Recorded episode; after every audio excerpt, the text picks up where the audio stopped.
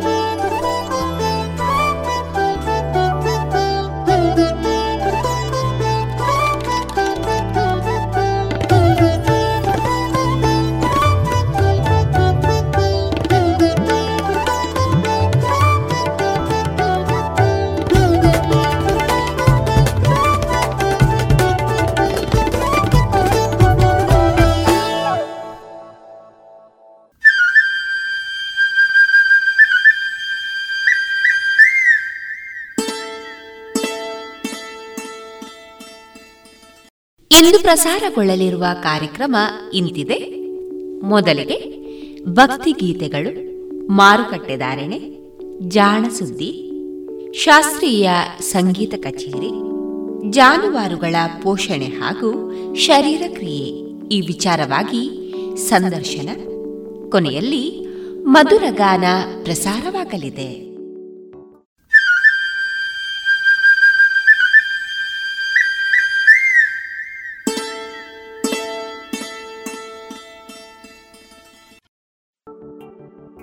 ಇದೀಗ ಭಕ್ತಿ ಗೀತೆಗಳನ್ನ ಕೇಳೋಣ.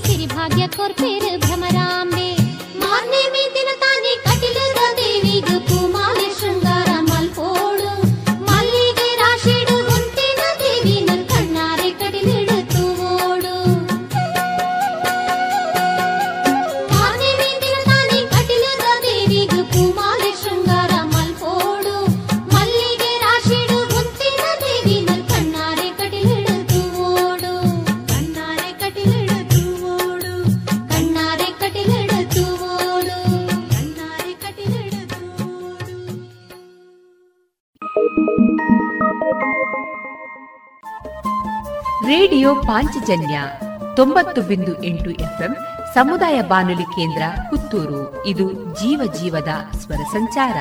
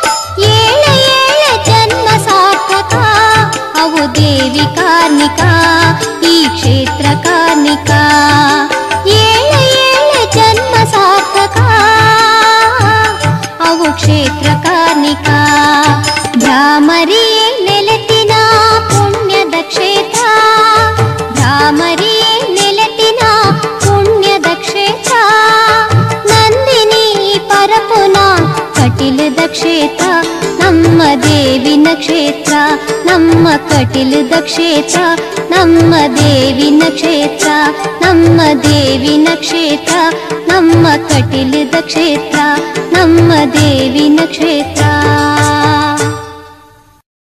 ಕೂಡಿ ಬಂದಿದೆ ಸ್ವರ್ಣ ಶೃಂಗಾರಕ್ಕೆ ಸುಮುಹೂರ್ತ. ಸಾವಿರಕ್ಕೂ ಅಧಿಕ ವಿನ್ಯಾಸಗಳು. GL Acharya jewellers Puttur Sullia Hassan Kushalnagar.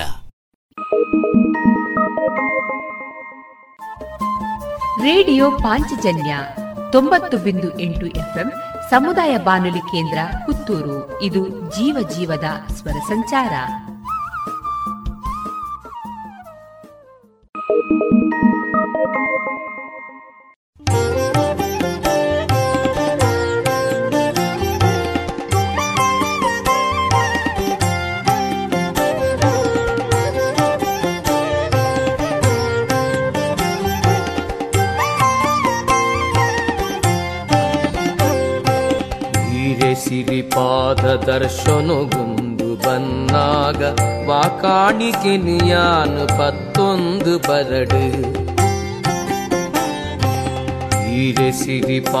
ಸಿರಿಪಾದ ದರ್ಶನಗೊಂದು ಬನ್ನಾಗ ವಾಕಾಣಿಕೆ ನಿಯಾನು ಪತ್ತೊಂದು ಬರಡು ಎನ್ನ ಪಂಪಿನದಾದ ಸರ್ವಲ ಈರೆನವು ಎನ್ನ ಪಂಪಿನದಾದ ಸರ್ವಲ ಈರೆನವು என்னவெந்தது அவன் யானெஞ்ச கொரடு என்னவெந்தது ಅವನು ಯಾನೆಂಚ ಕೊರಡು ಈರೆ ಸಿರಿಪಾದ ದರ್ಶನಗೊಂದು ಬನ್ನಾಗ ವಾಕಾಣಿಕೆನು ಯಾನು ಪತ್ತೊಂದು ಬರಡು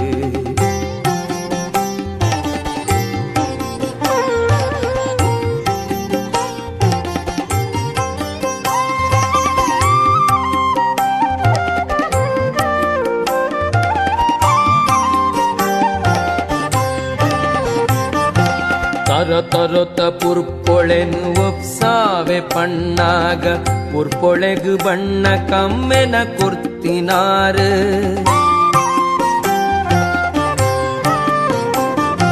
ತರ ತರೊತ ಪುರ್ಪೊಳೆನು ಒಪ್ಸಾವೆ ಪಣ್ಣಾಗ ಪುರ್ಪೊಳೆಗು ಬಣ್ಣ ಕಮ್ಮೆನ ಕೊರ್ತಿನಾರ ಕೊಸ ಪೊರ್ಲ ಪರ್ಂದುಳೆನು ಒಪ್ಸಾವೆ ಪಣ್ಣಾಗ ಅವೆಕ್ ರಸ ರುಚಿಯೀರೆ ದಿಂಜಾಯಿನಾರು ಹೊಸ ಪೊರ್ಲ ಪರ್ಂದುಳೆನು ಒಪ್ಸಾವೆ ಪಂಡಾಗ ಅವೆಕ್ ರಸ ರುಚಿಯೀರೆ ದಿಂಜಾಯಿನಾರು ಈರೆ ಸಿರಿಪಾದ ದರ್ಶನಗುಂದು ಬನ್ನಾಗ. ವಾಕಾಣಿಕೆನು ಯಾನು ಪತ್ತೊಂದು ಬರಡು.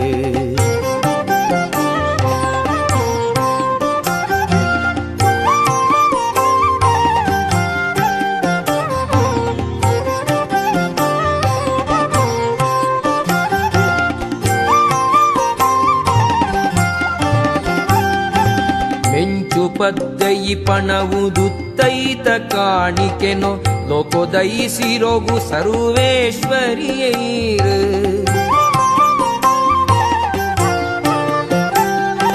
ಮೆಂಚು ಪದ್ದಯಿ ಪಣವುದುತ್ತೈತ ಕಾಣಿಕೆನೋ ಲೋಕೋದಯಿಸಿರೋಗು ಸರ್ವೇಶ್ವರಿಯೈರ್. ಸೂರ್ಯ ಚಂದ್ರರೆನು ಬೆಳಗಾವಿ ಬಳ್ಪುದೋ ತಮೇರಿ ಹೀರೆಗಂದೋ ತುಡರ ಸೇವೆ. ಬಗೆ ಬಗೆತ ಸೂರ್ಯ ಚಂದ್ರರೆನು ಬೆಳಗಾವಿ ಬಳ್ಪುದ ತಮೇರಿ ಹೀರೆಗಂದೋ ತುಡರ ಸೇವೆ. ಬಗೆ ಬಗೆತ ಹೀರೆ ಸಿರಿ ಪಾದ ದರ್ಶನಗೊಂದು ಬಂದಾಗ ಬಾ ಕಾಣಿಕೆನು ಯಾನು ಹತ್ತೊಂದು ಬರಡು.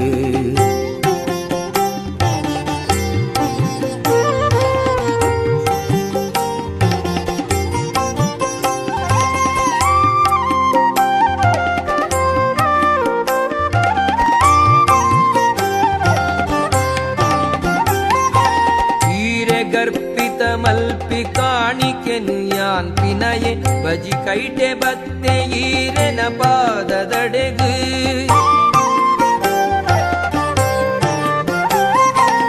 ಈರೆ ಗರ್ಪಿತ ಮಲ್ಪಿ ಕಾಣಿಕೆನು ಯಾನ್ ಪಿನಯೆ ಬಜಿ ಕೈಟೆ ಬತ್ತೆ ಈರೆನ ಪಾದದಡೆಗು. ಕುಡಲು ದುಳೈದ ಭಕ್ತಿ ನೊಂಜನೆ ಕೈಕೊಂದು ನಡಪಾಲೆ ಶ್ರೀ ಕಟೀಲಪ್ಪೆ ದುರ್ಗಾಂಬೆ. ಕುಡಲ ದುಳೈದ ಭಕ್ತಿ ನೊಂಜನೆ ಕೈಕೊಂದು ನಡಪಾಲೆ ಶ್ರೀ ಕಟೀಲಪ್ಪೆ ದುರ್ಗಾಂಬೆ ಹೀರೆ ಸಿರಿಪಾದ ದರ್ಶನಗುಂದು ಬನ್ನಾಗ ವಾಕಾಣಿಕೆನು ಯಾನು ಪತ್ತೊಂದು ಬರಡು ಎನ್ನ ಪಂಪಿನದಾದ ಸರ್ವಲ ಈರೆನವು ಎನ್ನವೆಂದುದು ಅವೆನು ಯಾನೆಂಚ ಕೊರಡು ಈರೆ ಸಿರಿಪಾದ ದರ್ಶನಗುಂದು ಬನ್ನಾಗ ವಾಕಾಣಿಕೆನು ಯಾನು ಕತ್ತೊಂದು ಬರಡು. ಈರೆ ಸಿರಿಪಾದ ದರ್ಶನಗುಂದು ಬನ್ನಾಗ. ವಾಕಾಣಿಕೆನು ಯಾನು ಕತ್ತೊಂದು ಬರಡು.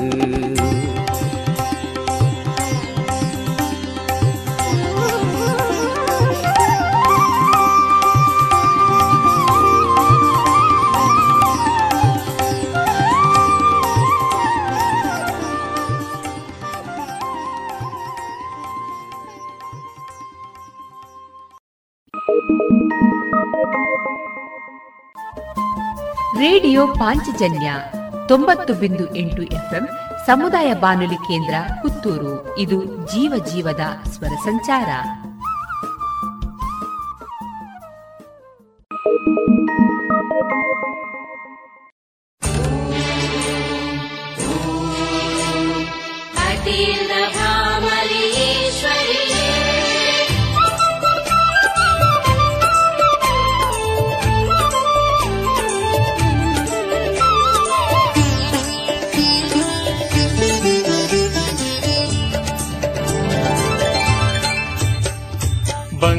ಬಂಗಾರ ಬುಡ್ಚಿ ಇಂಕ್ ಅಪ್ಪೆ ದುರ್ಗೆ ಈರೆ ಸಿಂಗಾರೋನು ಮಲ್ಪಿ ಪೂಯಾನೆ ಆಪೆ.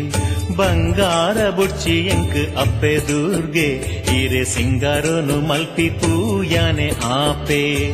ಪಾದೋಡು ಧೂಳೆಯಾದ ಉಪ್ಪಿಯಾಸೆ ಎಂಕ್ ಈರೆ ಕಾರು ದೆಕ್ಕಿ ನೀರು ಆಪಿಯಾಸೆ ಬಂಗಾರ ಬುಡ್ಚಿ ಇಂಕ್ ಅಪ್ಪೆ ದುರ್ಗೆ ಈರೆ ಸಿಂಗಾರೋನು ಮಲ್ಪಿ ಪೂಯಾನೆ ಆಪೆ ಜಗನ್ಮಾತೆ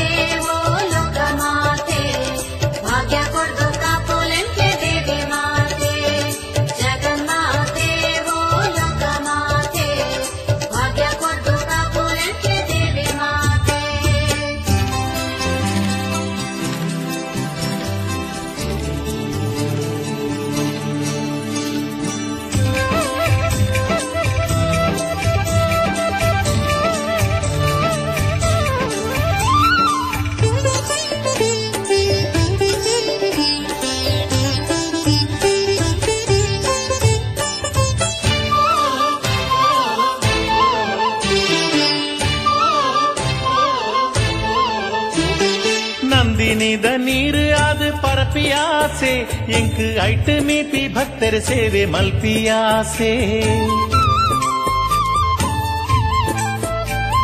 நந்தி நீத நீரு அது பரப்பி ஆசே இங்கு ஐட்டு மீபி பக்தர் சேவே மல்பி ஆசே புண்ணிய சூதே நீர பனியா புனாசே. புண்ணிய சூதே நீர பனியா புனாசே. ಅಭಿಷೇಕ ನಿತ್ಯ ನಿಕ್ ಮಲ್ಪುನಾಸೆ ಬಂಗಾರ ಬುಡ್ಚಿ ಇಂಕ್ ಅಪ್ಪೆ ದುರ್ಗೆ ಇರಿ ಸಿಂಗಾರನು ಮಲ್ಪಿ ಪೂಯಾನೆ ಆಪೆ ಜಗನ್ಮಾತೆ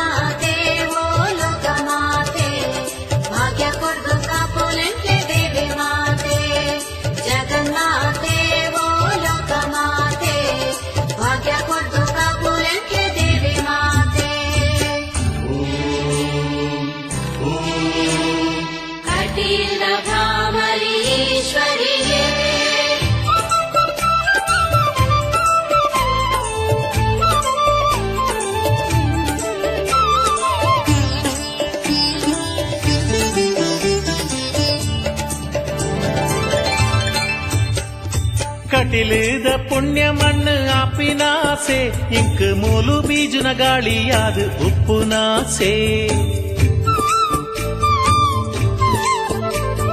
ಕಟಿಲಿದ ಪುಣ್ಯ ಮಣ್ಣು ಆಪಿನಾಸೆ ಇಂಕ್ ಮೂಲು ಬೀಜನ ಗಾಳಿಯಾದ ಉಪ್ಪುನಾಸೆ ಸೂರ್ಯ ಕಿರಣ ಆದ ಚರಣ ಮುಟ್ಟುನಾಸೆ ಸೂರ್ಯ ಕಿರಣ ಆದ ಚರಣ ಮುಟ್ಟುನಾಸೆ ಭಕ್ತ ಕೋಟಿ ಡೊರಿಯೇ ಅದು ತೂಪುನಾಸೆ ಬಂಗಾರ ಬುಡ್ಚಿ ಇಂಕ್ ಅಪ್ಪೆ ದುರ್ಗೆ ಹಿರೆ ಸಿಂಗಾರೋನು ಮಲ್ಪಿ ಪೂಯಾನೆ ಆಪೆ ಜಗನ್ಮಾತೆ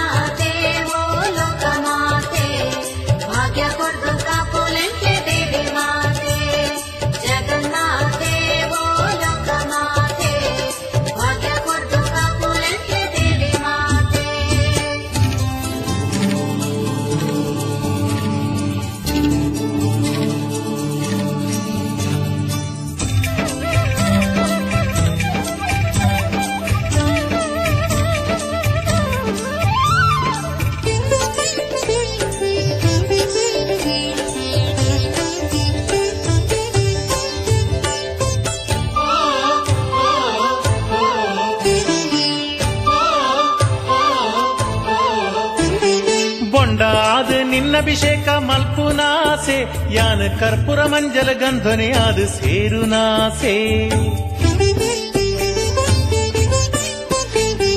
ಬೊಂಡಾದ ನಿನ್ನಭಿಷೇಕ ಮಲ್ಪುನಾಸೆ, ಯಾನ ಕರ್ಪೂರ ಮಂಜಲ ಗಂಧನೆ ಆದ ಸೇರುನಾಸೆ.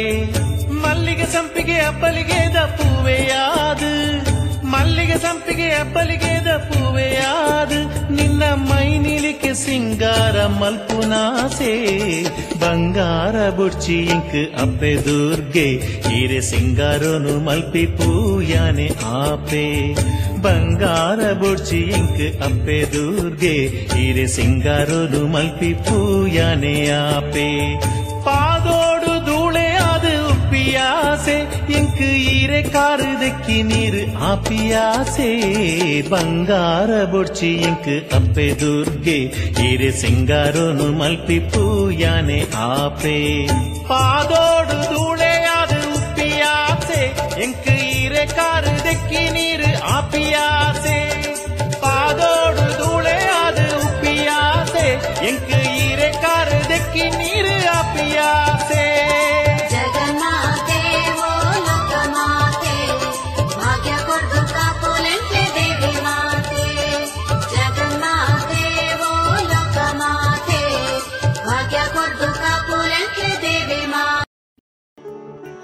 ಇದುವರೆಗೆ ಭಕ್ತಿ ಗೀತೆಗಳನ್ನ ಕೇಳಿದಿರಿ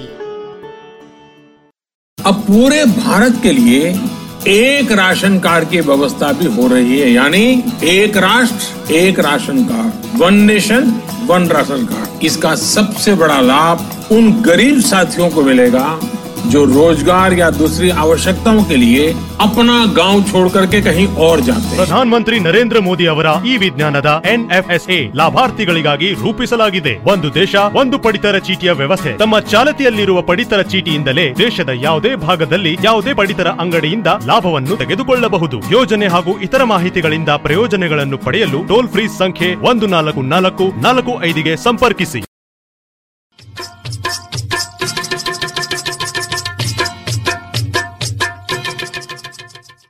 ಮಾರುಕಟ್ಟೆ ಧಾರಣೆ ಇಂತಿದೆ. ಹೊಸ ಅಡಿಕೆ ಇನ್ನೂರ ಇಪ್ಪತ್ತ ಐದರಿಂದ ಮುನ್ನೂರ ಮೂವತ್ತು, ಹಳೆ ಅಡಿಕೆ ಮುನ್ನೂರ ಎಂಬತ್ತ ಆರರಿಂದ ಮುನ್ನೂರ ತೊಂಬತ್ತ ಐದು ಡಬಲ್ ಚೋಲ್ ಮುನ್ನೂರ ತೊಂಬತ್ತ ಒಂದರಿಂದ ನಾಲ್ಕುನೂರು, ಹಳೆ ಪಟೋರ ಇನ್ನೂರರಿಂದ ಮುನ್ನೂರ ಇಪ್ಪತ್ತ ಐದು ಹೊಸ ಪಟೋರ ನೂರ ಎಪ್ಪತ್ತ ಐದರಿಂದ ಇನ್ನೂರ ಅರವತ್ತು, ಹಳೆ ಉಳ್ಳಿಗಡ್ಡೆ ನೂರ ಹತ್ತರಿಂದ ಇನ್ನೂರ ಇಪ್ಪತ್ತ ಐದು ಹೊಸ ಉಳ್ಳಿಗಡ್ಡೆ ನೂರ ಹತ್ತರಿಂದ ನೂರ ಎಂಬತ್ತು ಹಳೆ ಕರಿಗೋಟು ನೂರ ಹತ್ತರಿಂದ ಇನ್ನೂರ ಇಪ್ಪತ್ತ ಐದು ಹೊಸ ಕರಿಗೋಟು ನೂರ ಹತ್ತರಿಂದ ಇನ್ನೂರ ಹತ್ತು, ಕೊಕ್ಕೋ ಧಾರಣೆ ಹಸಿ ಕೊಕ್ಕೋ ಐವತ್ತರಿಂದ ಐವತ್ತ ಐದು ಒಣಕೊಕ್ಕೋ ನೂರ ನಲವತ್ತ ಐದರಿಂದ ನೂರ ಎಪ್ಪತ್ತ ಐದು ಕಾಳುಮೆಣಸು ಇನ್ನೂರ ಐವತ್ತರಿಂದ ಮುನ್ನೂರ ಮೂವತ್ತು. ರಬ್ಬರ್ ಧಾರಣೆ ಗ್ರೇಡ್ ನೂರ ಐವತ್ತ ಎಂಟು ರೂಪಾಯಿ, ಲಾಟ್ ನೂರ ಇಪ್ಪತ್ತ ಆರು ರೂಪಾಯಿ, ಸ್ಕ್ರ್ಯಾಪ್ ಒಂದು ಎಂಬತ್ತ ನಾಲ್ಕು ರೂಪಾಯಿ ಸ್ಕ್ರ್ಯಾಪ್ ಎರಡು ಎಪ್ಪತ್ತ ಆರು ರೂಪಾಯಿ.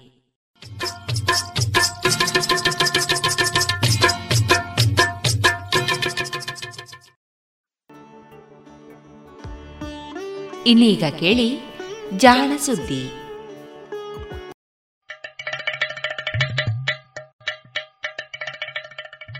ಕೇಳು ಕೇಳು ಕೇಳು ಜಾಣ ಜಾಣ ಸುದ್ದಿಯ ಕೇಳು ಕೇಳು ಕೇಳು ಜಾಣ. ಇಂದು ಅಂದು ಮುಂದು ಹಿಂದು ಹರಿವು ತಿಳಿವು ಚುಟುಕು ಬೆರಗು ನಿತ್ಯ ನುಡಿಯುವತ್ತು ತರಲು ನಿತ್ಯ ನುಡಿಯುವತ್ತು ತರಲು ಕೇಳಿ ಜಾಣರ, ಜಾಣ ಸುದ್ದಿಯ, ಕೇಳು ಕೇಳು ಕೇಳು ಜಾಣ. ಜಾಣ ಸುದ್ದಿಯ, ಕೇಳು ಕೇಳು ಕೇಳು ಜಾಣ. ವೈದ್ಯಕೀಯದಲ್ಲಿ ಆಕಸ್ಮಿಕಗಳು.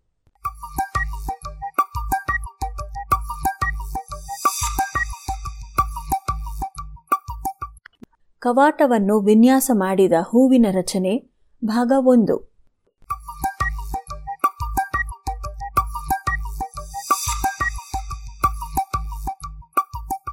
ನಿಸರ್ಗ ನಮಗೆ ಕೆಲವು ಮಿತಿಗಳನ್ನು ವಿಧಿಸುತ್ತದೆ. ಎದೆಯ ಶಸ್ತ್ರಚಿಕಿತ್ಸೆಯ ವಿಷಯ ಬಂದಾಗ ಹೃದಯವನ್ನು ತಾಕಲೇಬಾರದೆಂದು ನಿಸರ್ಗ ನಮಗೆ ಕಟ್ಟಳೆ ವಿಧಿಸಿದೆ. ಅದನ್ನು ಮೀರುವಂತಿಲ್ಲ. ಎದೆಯ ಶಸ್ತ್ರಚಿಕಿತ್ಸೆ ಹೃದಯವನ್ನು ಮುಟ್ಟುವುದು ಸಾಧ್ಯವಿಲ್ಲ. ಇದೇ ಸತ್ಯ. ಈ ಮಾತನ್ನು ಹೇಳಿದವರು ಹತ್ತೊಂಬತ್ತನೆಯ ಶತಮಾನದ ಅತ್ಯಂತ ಶ್ರೇಷ್ಠ ಸರ್ಜನ್ಗಳಲ್ಲಿ ಒಬ್ಬರು ಎಂದು ಹೆಸರಾಗಿದ್ದ ಡಾಕ್ಟರ್ ಸ್ಟೀಫನ್ ಪೇಜೆಟ್.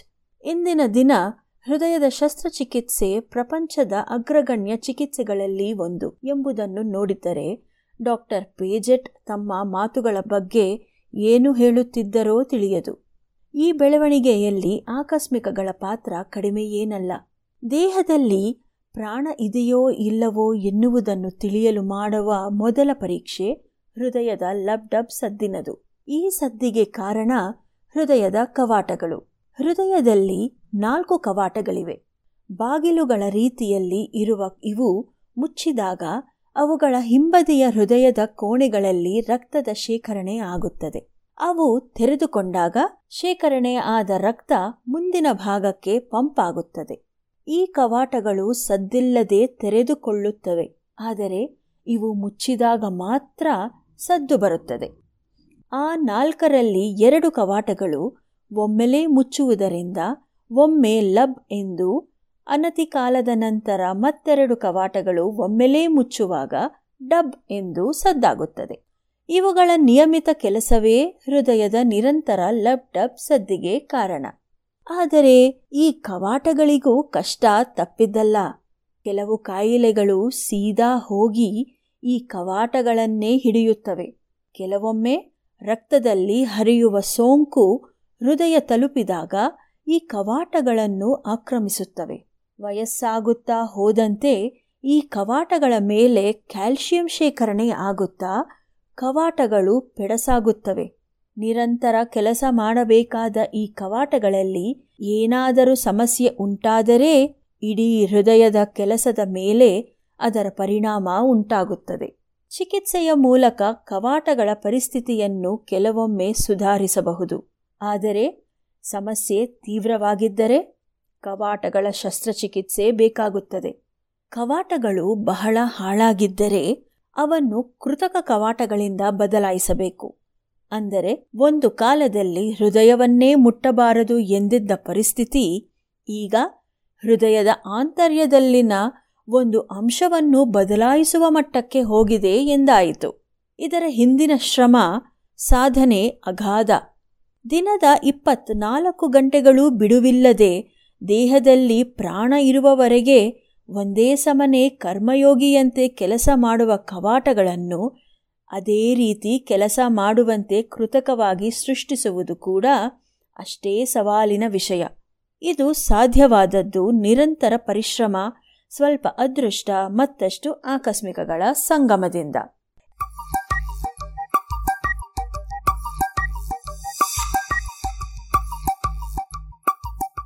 ಹೃದಯ ನಿರಂತರವಾಗಿ ಕೆಲಸ ಮಾಡಬೇಕಾದ ಅಂಗ. ದೇಹದ ಸರಿಸುಮಾರು ಎಲ್ಲ ಅಂಗಗಳಿಗೂ ಆಕ್ಸಿಜನ್ ಅನ್ನು ಪೋಷಕಾಂಶಗಳನ್ನು ಸರಬರಾಜು ಮಾಡಬೇಕಾದ ಹೊಣೆಗಾರಿಕೆ ಹೃದಯದ್ದು. ಹೀಗಾಗಿ ಹೃದಯದ ಕೆಲಸ ನಿಂತರೆ ಇಡೀ ಶರೀರದ ಕೆಲಸ ಸ್ತಬ್ಧವಾಗುತ್ತದೆ. ಹೃದಯದ ಶಸ್ತ್ರಚಿಕಿತ್ಸೆ ಮಾಡುವಾಗಲೂ ಅದರ ಜವಾಬ್ದಾರಿಯನ್ನು ಒಂದು ಯಂತ್ರದ ಪಾಲಿಗೆ ನೀಡಿ ಹೃದಯ ಮಾಡುವ ಕೆಲಸವನ್ನು ತಾತ್ಕಾಲಿಕವಾಗಿ ಈ ಯಂತ್ರದ ಮೂಲಕ ಮಾಡಿಸಿ ಹೃದಯಕ್ಕೆ ಬೇಕಾದ ರಿಪೇರಿಗಳನ್ನು ಮಾಡಿ ಆನಂತರ ಆ ಯಂತ್ರದಿಂದ ವಾಪಸ್ ಹೃದಯದ ಜವಾಬ್ದಾರಿಯನ್ನು ಹೃದಯಕ್ಕೇ ವರ್ಗಾಯಿಸಬೇಕು. ಈ ತತ್ವವನ್ನು ಕಂಡುಕೊಂಡದ್ದು ಸಾವಿರದ ಒಂಬೈನೂರ ಐವತ್ಮೂರರಲ್ಲಿ. ಹೃದಯ ಶ್ವಾಸಕೋಶದ ಯಂತ್ರ ಎಂದು ಕರೆಯಲಾಗುವ ವ್ಯವಸ್ಥೆಯನ್ನು ಬಳಸಿ ಹೃದಯದ ಶಸ್ತ್ರಚಿಕಿತ್ಸೆಯನ್ನು ಮಾಡಿದ್ದು ಡಾಕ್ಟರ್ ಜಾನ್ ಗಿಬ್ಬನ್. ಒಮ್ಮೆ ಈ ರೀತಿಯ ವ್ಯವಸ್ಥೆ ಆರಂಭವಾದ ಮೇಲೆ ಹೃದಯ ಶಸ್ತ್ರಚಿಕಿತ್ಸೆಯ ಸಾಧ್ಯತೆಗಳಿಗೆ ಪಾರವೇ ಇಲ್ಲದಂತಾಯಿತು. ಹೃದಯದ ಬದಲಿ ಕವಾಟಗಳ ಬಗ್ಗೆ ಮೊದಲು ಕೆಲಸ ಮಾಡಿದ್ದು ಅಮೆರಿಕದ ವೈದ್ಯ ಡಾಕ್ಟರ್ ಚಾರ್ಲ್ಸ್ ಹಫ್ನೆಗೆಲ್. ಸಾವಿರದ ಒಂಬೈನೂರ ಅರವತ್ತರ ಸುಮಾರಿಗೆ ಡಾಕ್ಟರ್ ಡ್ವೈಟ್ ಹಾರ್ಕೆನ್ ಮತ್ತು ಡಾಕ್ಟರ್ ನೀನಾ ಬ್ರೌನ್ವಾಲ್ಡ್ ಅವರು ಕೃತಕ ಕವಾಟಗಳ ಶಸ್ತ್ರಚಿಕಿತ್ಸೆಯ ಪ್ರಯತ್ನಗಳಲ್ಲಿ ಸಫಲರಾದರು. ಈ ನಿಟ್ಟಿನಲ್ಲಿ ಹೆಚ್ಚಿನ ಶ್ರೇಯ ಸಾಧಿಸಿದ್ದು ಡಾಕ್ಟರ್ ಆಲ್ಬರ್ಟ್ ಸ್ಟಾರ್. ಕೊಲಂಬಿಯಾ ವಿಶ್ವವಿದ್ಯಾಲಯದಲ್ಲಿ ಬಹಳ ಉತ್ಸಾಹಿ ಶಸ್ತ್ರಚಿಕಿತ್ಸಕರೆಂದು ಹೆಸರಾಗಿದ್ದ ಡಾಕ್ಟರ್ ಸ್ಟಾರ್ ತಮ್ಮ ಮೂವತ್ತೊಂದನೆಯ ವಯಸ್ಸಿನಲ್ಲಿ ತೀರಾ ಅಕಸ್ಮಾತ್ತಾಗಿ ಒರೆಗನ್ ವಿಶ್ವವಿದ್ಯಾಲಯಕ್ಕೆ ಬಂದರು. ಅಷ್ಟೇ ಅಕಸ್ಮಾತ್ತಾಗಿ ಅಲ್ಲಿ ಅವರಿಗೆ ಲೋವೆನ್ ಎಡ್ವರ್ಡ್ಸ್ ಎಂಬ ಸಂಶೋಧಕರ ಪರಿಚಯವಾಯಿತು. ಎರಡನೆಯ ಮಹಾಯುದ್ಧದಲ್ಲಿ ಸಾಕಷ್ಟು ಬೇಡಿಕೆಯ ತಂತ್ರಜ್ಞರಾಗಿದ್ದ ಎಡ್ವರ್ಡ್ಸ್ ಅವರ ಬಳಿ ಹಲವಾರು ಪೇಟೆಂಟ್ಗಳಿದ್ದವು. ಅತಿ ಎತ್ತರದಲ್ಲಿ ಹಾರುವ ಯುದ್ಧ ವಿಮಾನಗಳ ಇಂಜಿನ್ಗಳಿಗೆ ಸರಾಗವಾಗಿ ಇಂಧನ ನೀಡುವ ಪಂಪ್ ಅನ್ನು ಅವರು ಸಿದ್ಧ ಮಾಡಿದ್ದರು. ಈ ಪಂಪ್ನ ಕಾರಣದಿಂದ ಎರಡನೆಯ ಮಹಾಯುದ್ಧದ ವೇಳೆ ಅಮೆರಿಕದ ಯುದ್ಧ ವಿಮಾನಗಳ ಕಾರ್ಯಕ್ಷಮತೆ ಬಹಳ ಹೆಚ್ಚಿತ್ತು. ಈ ರೀತಿಯ ಪಂಪ್ ಅನ್ನು ಕೃತಕ ಹೃದಯ ತಯಾರಿಕೆಯಲ್ಲಿ ಬಳಸಬಹುದೇ ಎಂಬ ಕನಸು ಎಡ್ವರ್ಡ್ಸ್ ಅವರದ್ದು. ಈ ಕನಸಿಗೆ ರೆಕ್ಕೆಗಳು ಮೂಡಿದ್ದು ಡಾಕ್ಟರ್ ಸ್ಟಾರ್ ಜೊತೆಗಿನ ಅವರ ಭೇಟಿಯ ವೇಳೆ ಹೃದಯವೆಂದರೆ ಕೇವಲ ಪಂಪ್ ಮಾತ್ರವೇ ಅಲ್ಲವೆಂದು ಕೃತಕ ಹೃದಯದ ಬೆಳವಣಿಗೆಗೆ ಮೊದಲು ಕೃತಕ ಕವಾಟಗಳನ್ನು ನಿರ್ಮಿಸಬೇಕೆಂದು ಡಾಕ್ಟರ್ ಸ್ಟಾರ್ ತಿಳಿಸಿದರು. ಹೀಗೆ ಓರ್ವ ನುರಿತ ತಂತ್ರಜ್ಞನ ಅನುಭವದಿಂದ ಓರ್ವ ಅನುಭವಿ ವೈದ್ಯನ ಅವಶ್ಯಕತೆಗೆ ತಕ್ಕಂತೆ ಪ್ರಪಂಚದಲ್ಲಿ ಮೊದಲ ಬಾರಿಗೆ ಒಂದು ಪಕ್ಕಾ ವೈಜ್ಞಾನಿಕ ಕೃತಕ ಕವಾಟ ಜನ್ಮ ತಾಳಿತು. ಸರಳ ವಿನ್ಯಾಸದ ಈ ಕವಾಟದಲ್ಲಿ ಗಿಣಿಯ ಪಂಜರದ ಮಾದರಿಯ ಹೊರ ಆವರಣ ಮತ್ತು ಅದರ ಒಳಗೆ ಸಂಚರಿಸುವ ಒಂದು ಗುಂಡು ಇರುತ್ತಿತ್ತು. ರಕ್ತ ಮುಂದಕ್ಕೆ ಹೋಗುವಾಗ ಆ ಗುಂಡು ಬದಿಗೆ ಸರಿದು ದಾರಿ ಮಾಡಿಕೊಡುತ್ತಿತ್ತು. ಆನಂತರ ಆ ಗುಂಡು ತನ್ನ ಸ್ಥಾನದಲ್ಲಿ ಕುಳಿತು ರಕ್ತ ಹಿಂದಕ್ಕೆ ಬಾರದಂತೆ ತಡೆಯುತ್ತಿತ್ತು. ಮೊದಲಿಗೆ ಪ್ರಯೋಗಾಲಯದ ನಾಯಿಗಳ ಮೇಲೆ ಅವನ್ನು ಬಳಸಲಾಯಿತು. ಸಮಸ್ಯೆ ಎಂದರೆ ಆ ಕವಾಟವನ್ನು ಹೃದಯದ ಜೊತೆ ಹೊಲಿಗೆ ಹಾಕುವ ಸ್ಥಳಗಳಲ್ಲಿ ರಕ್ತ ಹೆಪ್ಪುಗಟ್ಟುತ್ತಿತ್ತು.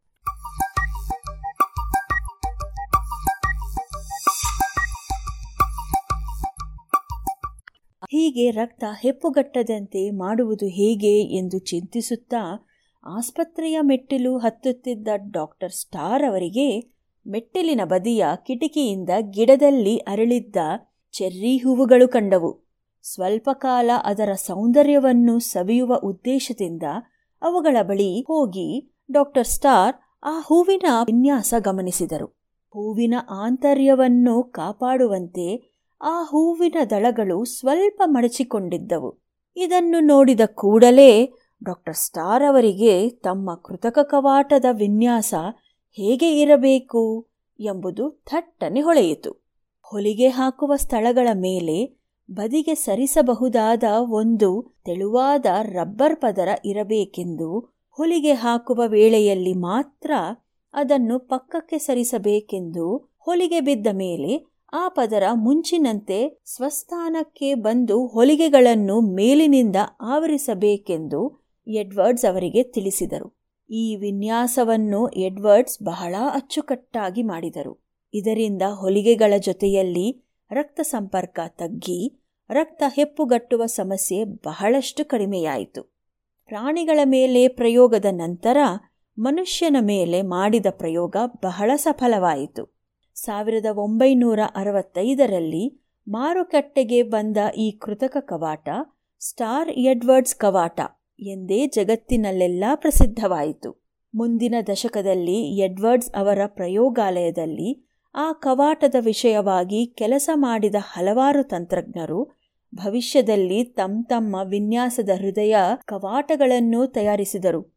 ಹೀಗೆ ಕೃತಕ ಕವಾಟಗಳ ಮುಂದಿನ ಸಂಕ್ರಮಣಕ್ಕೆ ಸ್ಟಾರ್ ಎಡ್ವರ್ಡ್ಸ್ ಕವಾಟ ನಾಂದಿಯಾಯಿತು. ಹೃದಯದ ಕವಾಟಗಳನ್ನು ಬದಲಿಸುವುದರಲ್ಲಿ ಇದು ಮೊದಲ ಹೆಜ್ಜೆಯಷ್ಟೇ. ಇದರ ನಂತರವೂ ಸಾಕಷ್ಟು ಅಭಿವೃದ್ಧಿಯಾಗಿವೆ. ಹಲವು ವಿಧದ ಕವಾಟಗಳು ಈಗ ದೊರಕುತ್ತವೆ. ಇವುಗಳ ಬೆಳವಣಿಗೆಯಲ್ಲಿಯೂ ಆಕಸ್ಮಿಕಗಳ ಪಾತ್ರವಿದ್ದೇ ಇದೆ.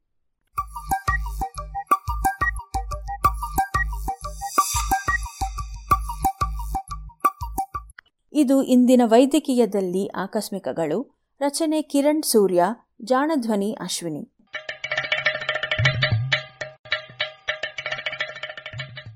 ಜಾಣ ಸುದ್ದಿಯ ಬಗ್ಗೆ ಸಲಹೆ ಸಂದೇಹಗಳು ಇದ್ದಲ್ಲಿ ನೇರವಾಗಿ ಒಂಬತ್ತು ಎಂಟು ಎಂಟು ಆರು ಆರು ನಾಲ್ಕು ಸೊನ್ನೆ ಮೂರು ಎರಡು ಎಂಟು ಈ ನಂಬರಿಗೆ ವಾಟ್ಸಪ್ ಮಾಡಿ ಇಲ್ಲವೇ ಕರೆ ಮಾಡಿ.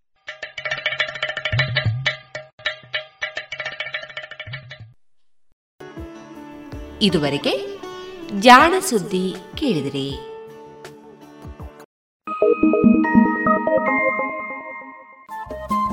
ರೇಡಿಯೋ ಪಾಂಚಜನ್ಯ ತೊಂಬತ್ತು ಬಿಂದು ಎಂಟು ಎಫ್ಎಂ ಸಮುದಾಯ ಬಾನುಲಿ ಕೇಂದ್ರ ಪುತ್ತೂರು. ಇದು ಜೀವ ಜೀವದ ಸ್ವರ ಸಂಚಾರ.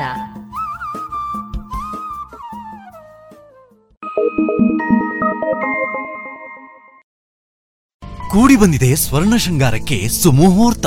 ಸಾವಿರಕ್ಕೂ ಅಧಿಕ ವಿನ್ಯಾಸಗಳು. GL Acharya jewellers Puttur Sullia Hassan Kushalnagar. ಇನ್ನು ಮುಂದೆ ಶಾಸ್ತ್ರೀಯ ಸಂಗೀತ ಕಚೇರಿ ಪ್ರಸಾರವಾಗಲಿದೆ. ಹಾಡುಗಾರಿಕೆಯಲ್ಲಿ ಧನ್ಯಾ ಕಾಂಚನ, ವಯಲಿನ್ ವಿದ್ವಾನ್ ವೇಣುಗೋಪಾಲ, ಮೃದಂಗದಲ್ಲಿ ವಿದ್ವಾನ್ ವಸಂತಕೃಷ್ಣ ಹಾಗೂ ಮೋರ್ಸಿಂಗ್ನಲ್ಲಿ ವಿದ್ವಾನ್ ಬಾಲಕೃಷ್ಣ ಹೊಸಮನೆ. ಭಜಮಾ न स श्रीरामम्।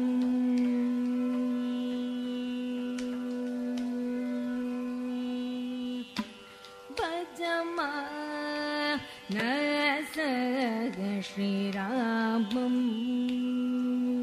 नीच भुज पदा भजमा न स श्रीराम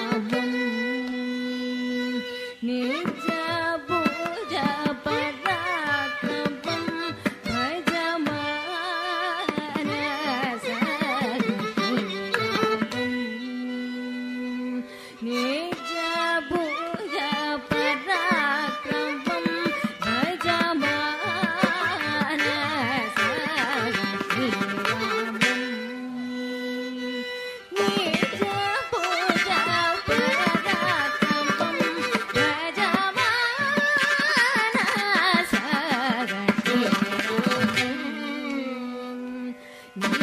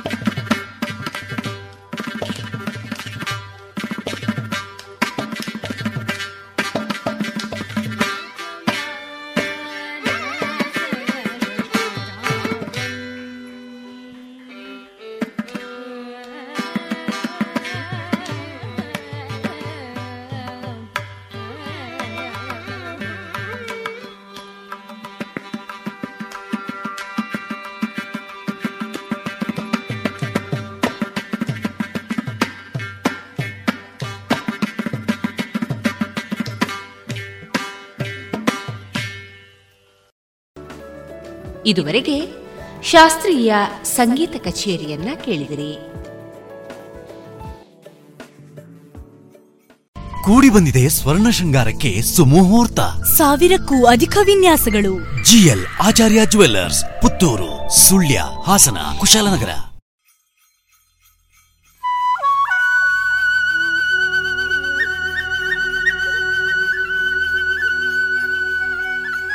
ಇನ್ನು ಮುಂದೆ ಜಾನುವಾರುಗಳ ಪೋಷಣೆ ಹಾಗೂ ಶರೀರ ಕ್ರಿಯೆ ಈ ವಿಚಾರವಾಗಿ ಹಿರಿಯ ವಿಜ್ಞಾನಿಗಳಾದ ಡಾಕ್ಟರ್ ಶಿವಕುಮಾರ್ ಅವರೊಂದಿಗಿನ ಸಂದರ್ಶನವನ್ನ ಕೇಳೋಣ. ಈ ಸಂದರ್ಶನದ ಜೊತೆಗಿದ್ದಾರೆ ಡಾಕ್ಟರ್ ಸತೀಶ್ ರಾವ್. ಆತ್ಮೀಯರೇ, ನಾನು doctor Satish Rao, deputy major Dakshina Kannada ಒಕ್ಕೂಟ ಇವತ್ತು ನಾವು ಆಹಾರ ತಿಂತೀವಿ, ಮನುಷ್ಯರು ಬೇರೆ ಬೇರೆ ಆಹಾರ ತಿಂತೀವಿ. ನಮ್ಮ ಜೀರ್ಣಕ್ರಿಯೆ ಬಗ್ಗೆ ತಿಳುವಳಿಕೆ ಇರ್ತದೆ. ಹಾಗೆ ಜಾನುವಾರುಗಳು, ಹುಲ್ಲು ಮತ್ತು ಬೇರೆ ಬೇರೆ ಆಹಾರವನ್ನು ತಿಂತಾರೆ. ಜಾನುವಾರುಗಳ ಜೀರ್ಣಕ್ರಿಯೆ ಬಗ್ಗೆ ಸ್ವಲ್ಪ ಸಂಕ್ಷಿಪ್ತವಾಗಿ ತಿಳಿಸ್ಬೋದಾ ಸರ್? ಈಗ ತಾವು ಹೇಳ್ದಂಗೆ ಜಾನುವಾರುಗಳು, ಅಂದರೆ ಹಸುಗಳು, ಹಾಲು ಕೊಡ್ತಕ್ಕಂಥ ಹಸುಗಳು ವಿಶೇಷವಾಗಿ ಇವತ್ತಿನ ದಿನ ಚರ್ಚೆ ಮಾಡ್ತಾ ಇದ್ದೀವಿ. ಜೀರ್ಣಕ್ರಿಯೆ ವಿಭಿನ್ನ. ನಮಗೆ ಮನುಷ್ಯರಿಗೆ ಯಾವ ಜೀರ್ಣಕ್ರಿಯೆ ಇದೆ, ಅದು ಪ್ರಾಣಿಗಳಲ್ಲಿ, ಜಾನುವಾರುಗಳಲ್ಲಿ ಜೀವ, ಜೀರ್ಣಕ್ರಿಯೆ ವಿಭಿನ್ನವಾಗಿರ್ತದೆ. ಮುಖ್ಯವಾಗಿ ನಮಗೆ ಒಂದು ಒಂದು ಹೊಟ್ಟೆ. ಸಿಂಗಲ್ ಸ್ಟಮಕ್ ಅಂತ ನಾವು ಹೇಳ್ತೀವಿ. ಆದರೆ ಜಾನುವಾರುಗಳು ಅದು ಹಸು ಇರ್ಬೋದು ಅಥವಾ ಎಮ್ಮೆ ಇರ್ಬೋದು, ಅದು ಹಾಲು ಕೊಡ್ತಕ್ಕಂಥ ಪ್ರಾಣಿಗಳು. ಇದರಲ್ಲಿ ನಾಲ್ಕು ಹೊಟ್ಟೆ ಇರುತ್ತೆ. ಒಂದು ರುಮೆನ್, ರೆಟಿಕ್ಯುಲಮ್, ಒಮೆಸಮ್ ಅಂತ ಒಬೋಮೆಸಮ್ ಅಂತ ನಾಲ್ಕು ಹೊಟ್ಟೆಗಳು. ಆದರೆ ಮುಖ್ಯವಾಗಿ ಅರವತ್ತೈದರಿಂದ ಎಪ್ಪತ್ತು ಭಾಗ ಇರೋದು ಹೊಟ್ಟೆ, ಜಠರ. ಅದು ನಮ್ಮದು ರುಮೆನ್ ಅಂತ. ಅದು ದೊಡ್ಡ ಹೊಟ್ಟೆ. ಅದರಲ್ಲಿ ಆಗ್ತಕ್ಕಂಥದ್ದು ಆಮ್ಲಜನಕ ರಹಿತ ಒಂದು ವಾತಾವರಣ. ನಮ್ಮಲ್ಲಿ ಆಮ್ಲಜನಕ ಇರ್ತಕ್ಕಂಥ ವಾತಾವರಣ ಹೊಟ್ಟೆಯಲ್ಲಿ. ಆದರೆ ಈ ಹಸು ಮತ್ತು ಎಮ್ಮೆಯಲ್ಲಿ ಅದು ಆರ್ಬ ಆಮ್ಲಜನಕ ಇಲ್ತಕ್ಕಂಥ ಅನರೋಬಿಕ್ ಕಂಡೀಷನ್ಸ್ ಅಂತ ಇಂಗ್ಲೀಷಲ್ಲಿ ಹೇಳ್ತೀವಿ. ಅಲ್ಲಿ ದೊಡ್ಡ ಹೊಟ್ಟೆಯಲ್ಲಿ ಸೂಕ್ಷ್ಮ ಕ್ರಿಮಿಗಳು ಇರ್ತವೆ. ಅದು ಬ್ಯಾಕ್ಟೀರಿಯಾ ಇರ್ಬೋದು ಪ್ರೋಟೋಸೋವಾ ಇರ್ಬೋದು ಮತ್ತು ಫಂಜೆ ಅಂತ ಹೇಳ್ತೀವಿ. ಸೂಕ್ಷ್ಮ ಕ್ರಿಮಿಗಳು.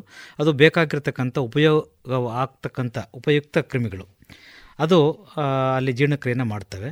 ಮುಖ್ಯವಾಗಿ ಹುಲ್ಲನ್ನು ತಿಂದರೆ ಜಾನುವಾರುಗಳು ಜೀರ್ಣ ಮಾಡ್ಕೊತವೆ. ಅದು ಮನುಷ್ಯಗಾಗಲ್ಲ ಯಾಕಂದರೆ ನಾವು ಸಿಂಪಲ್ ಸ್ಟಮಕ್.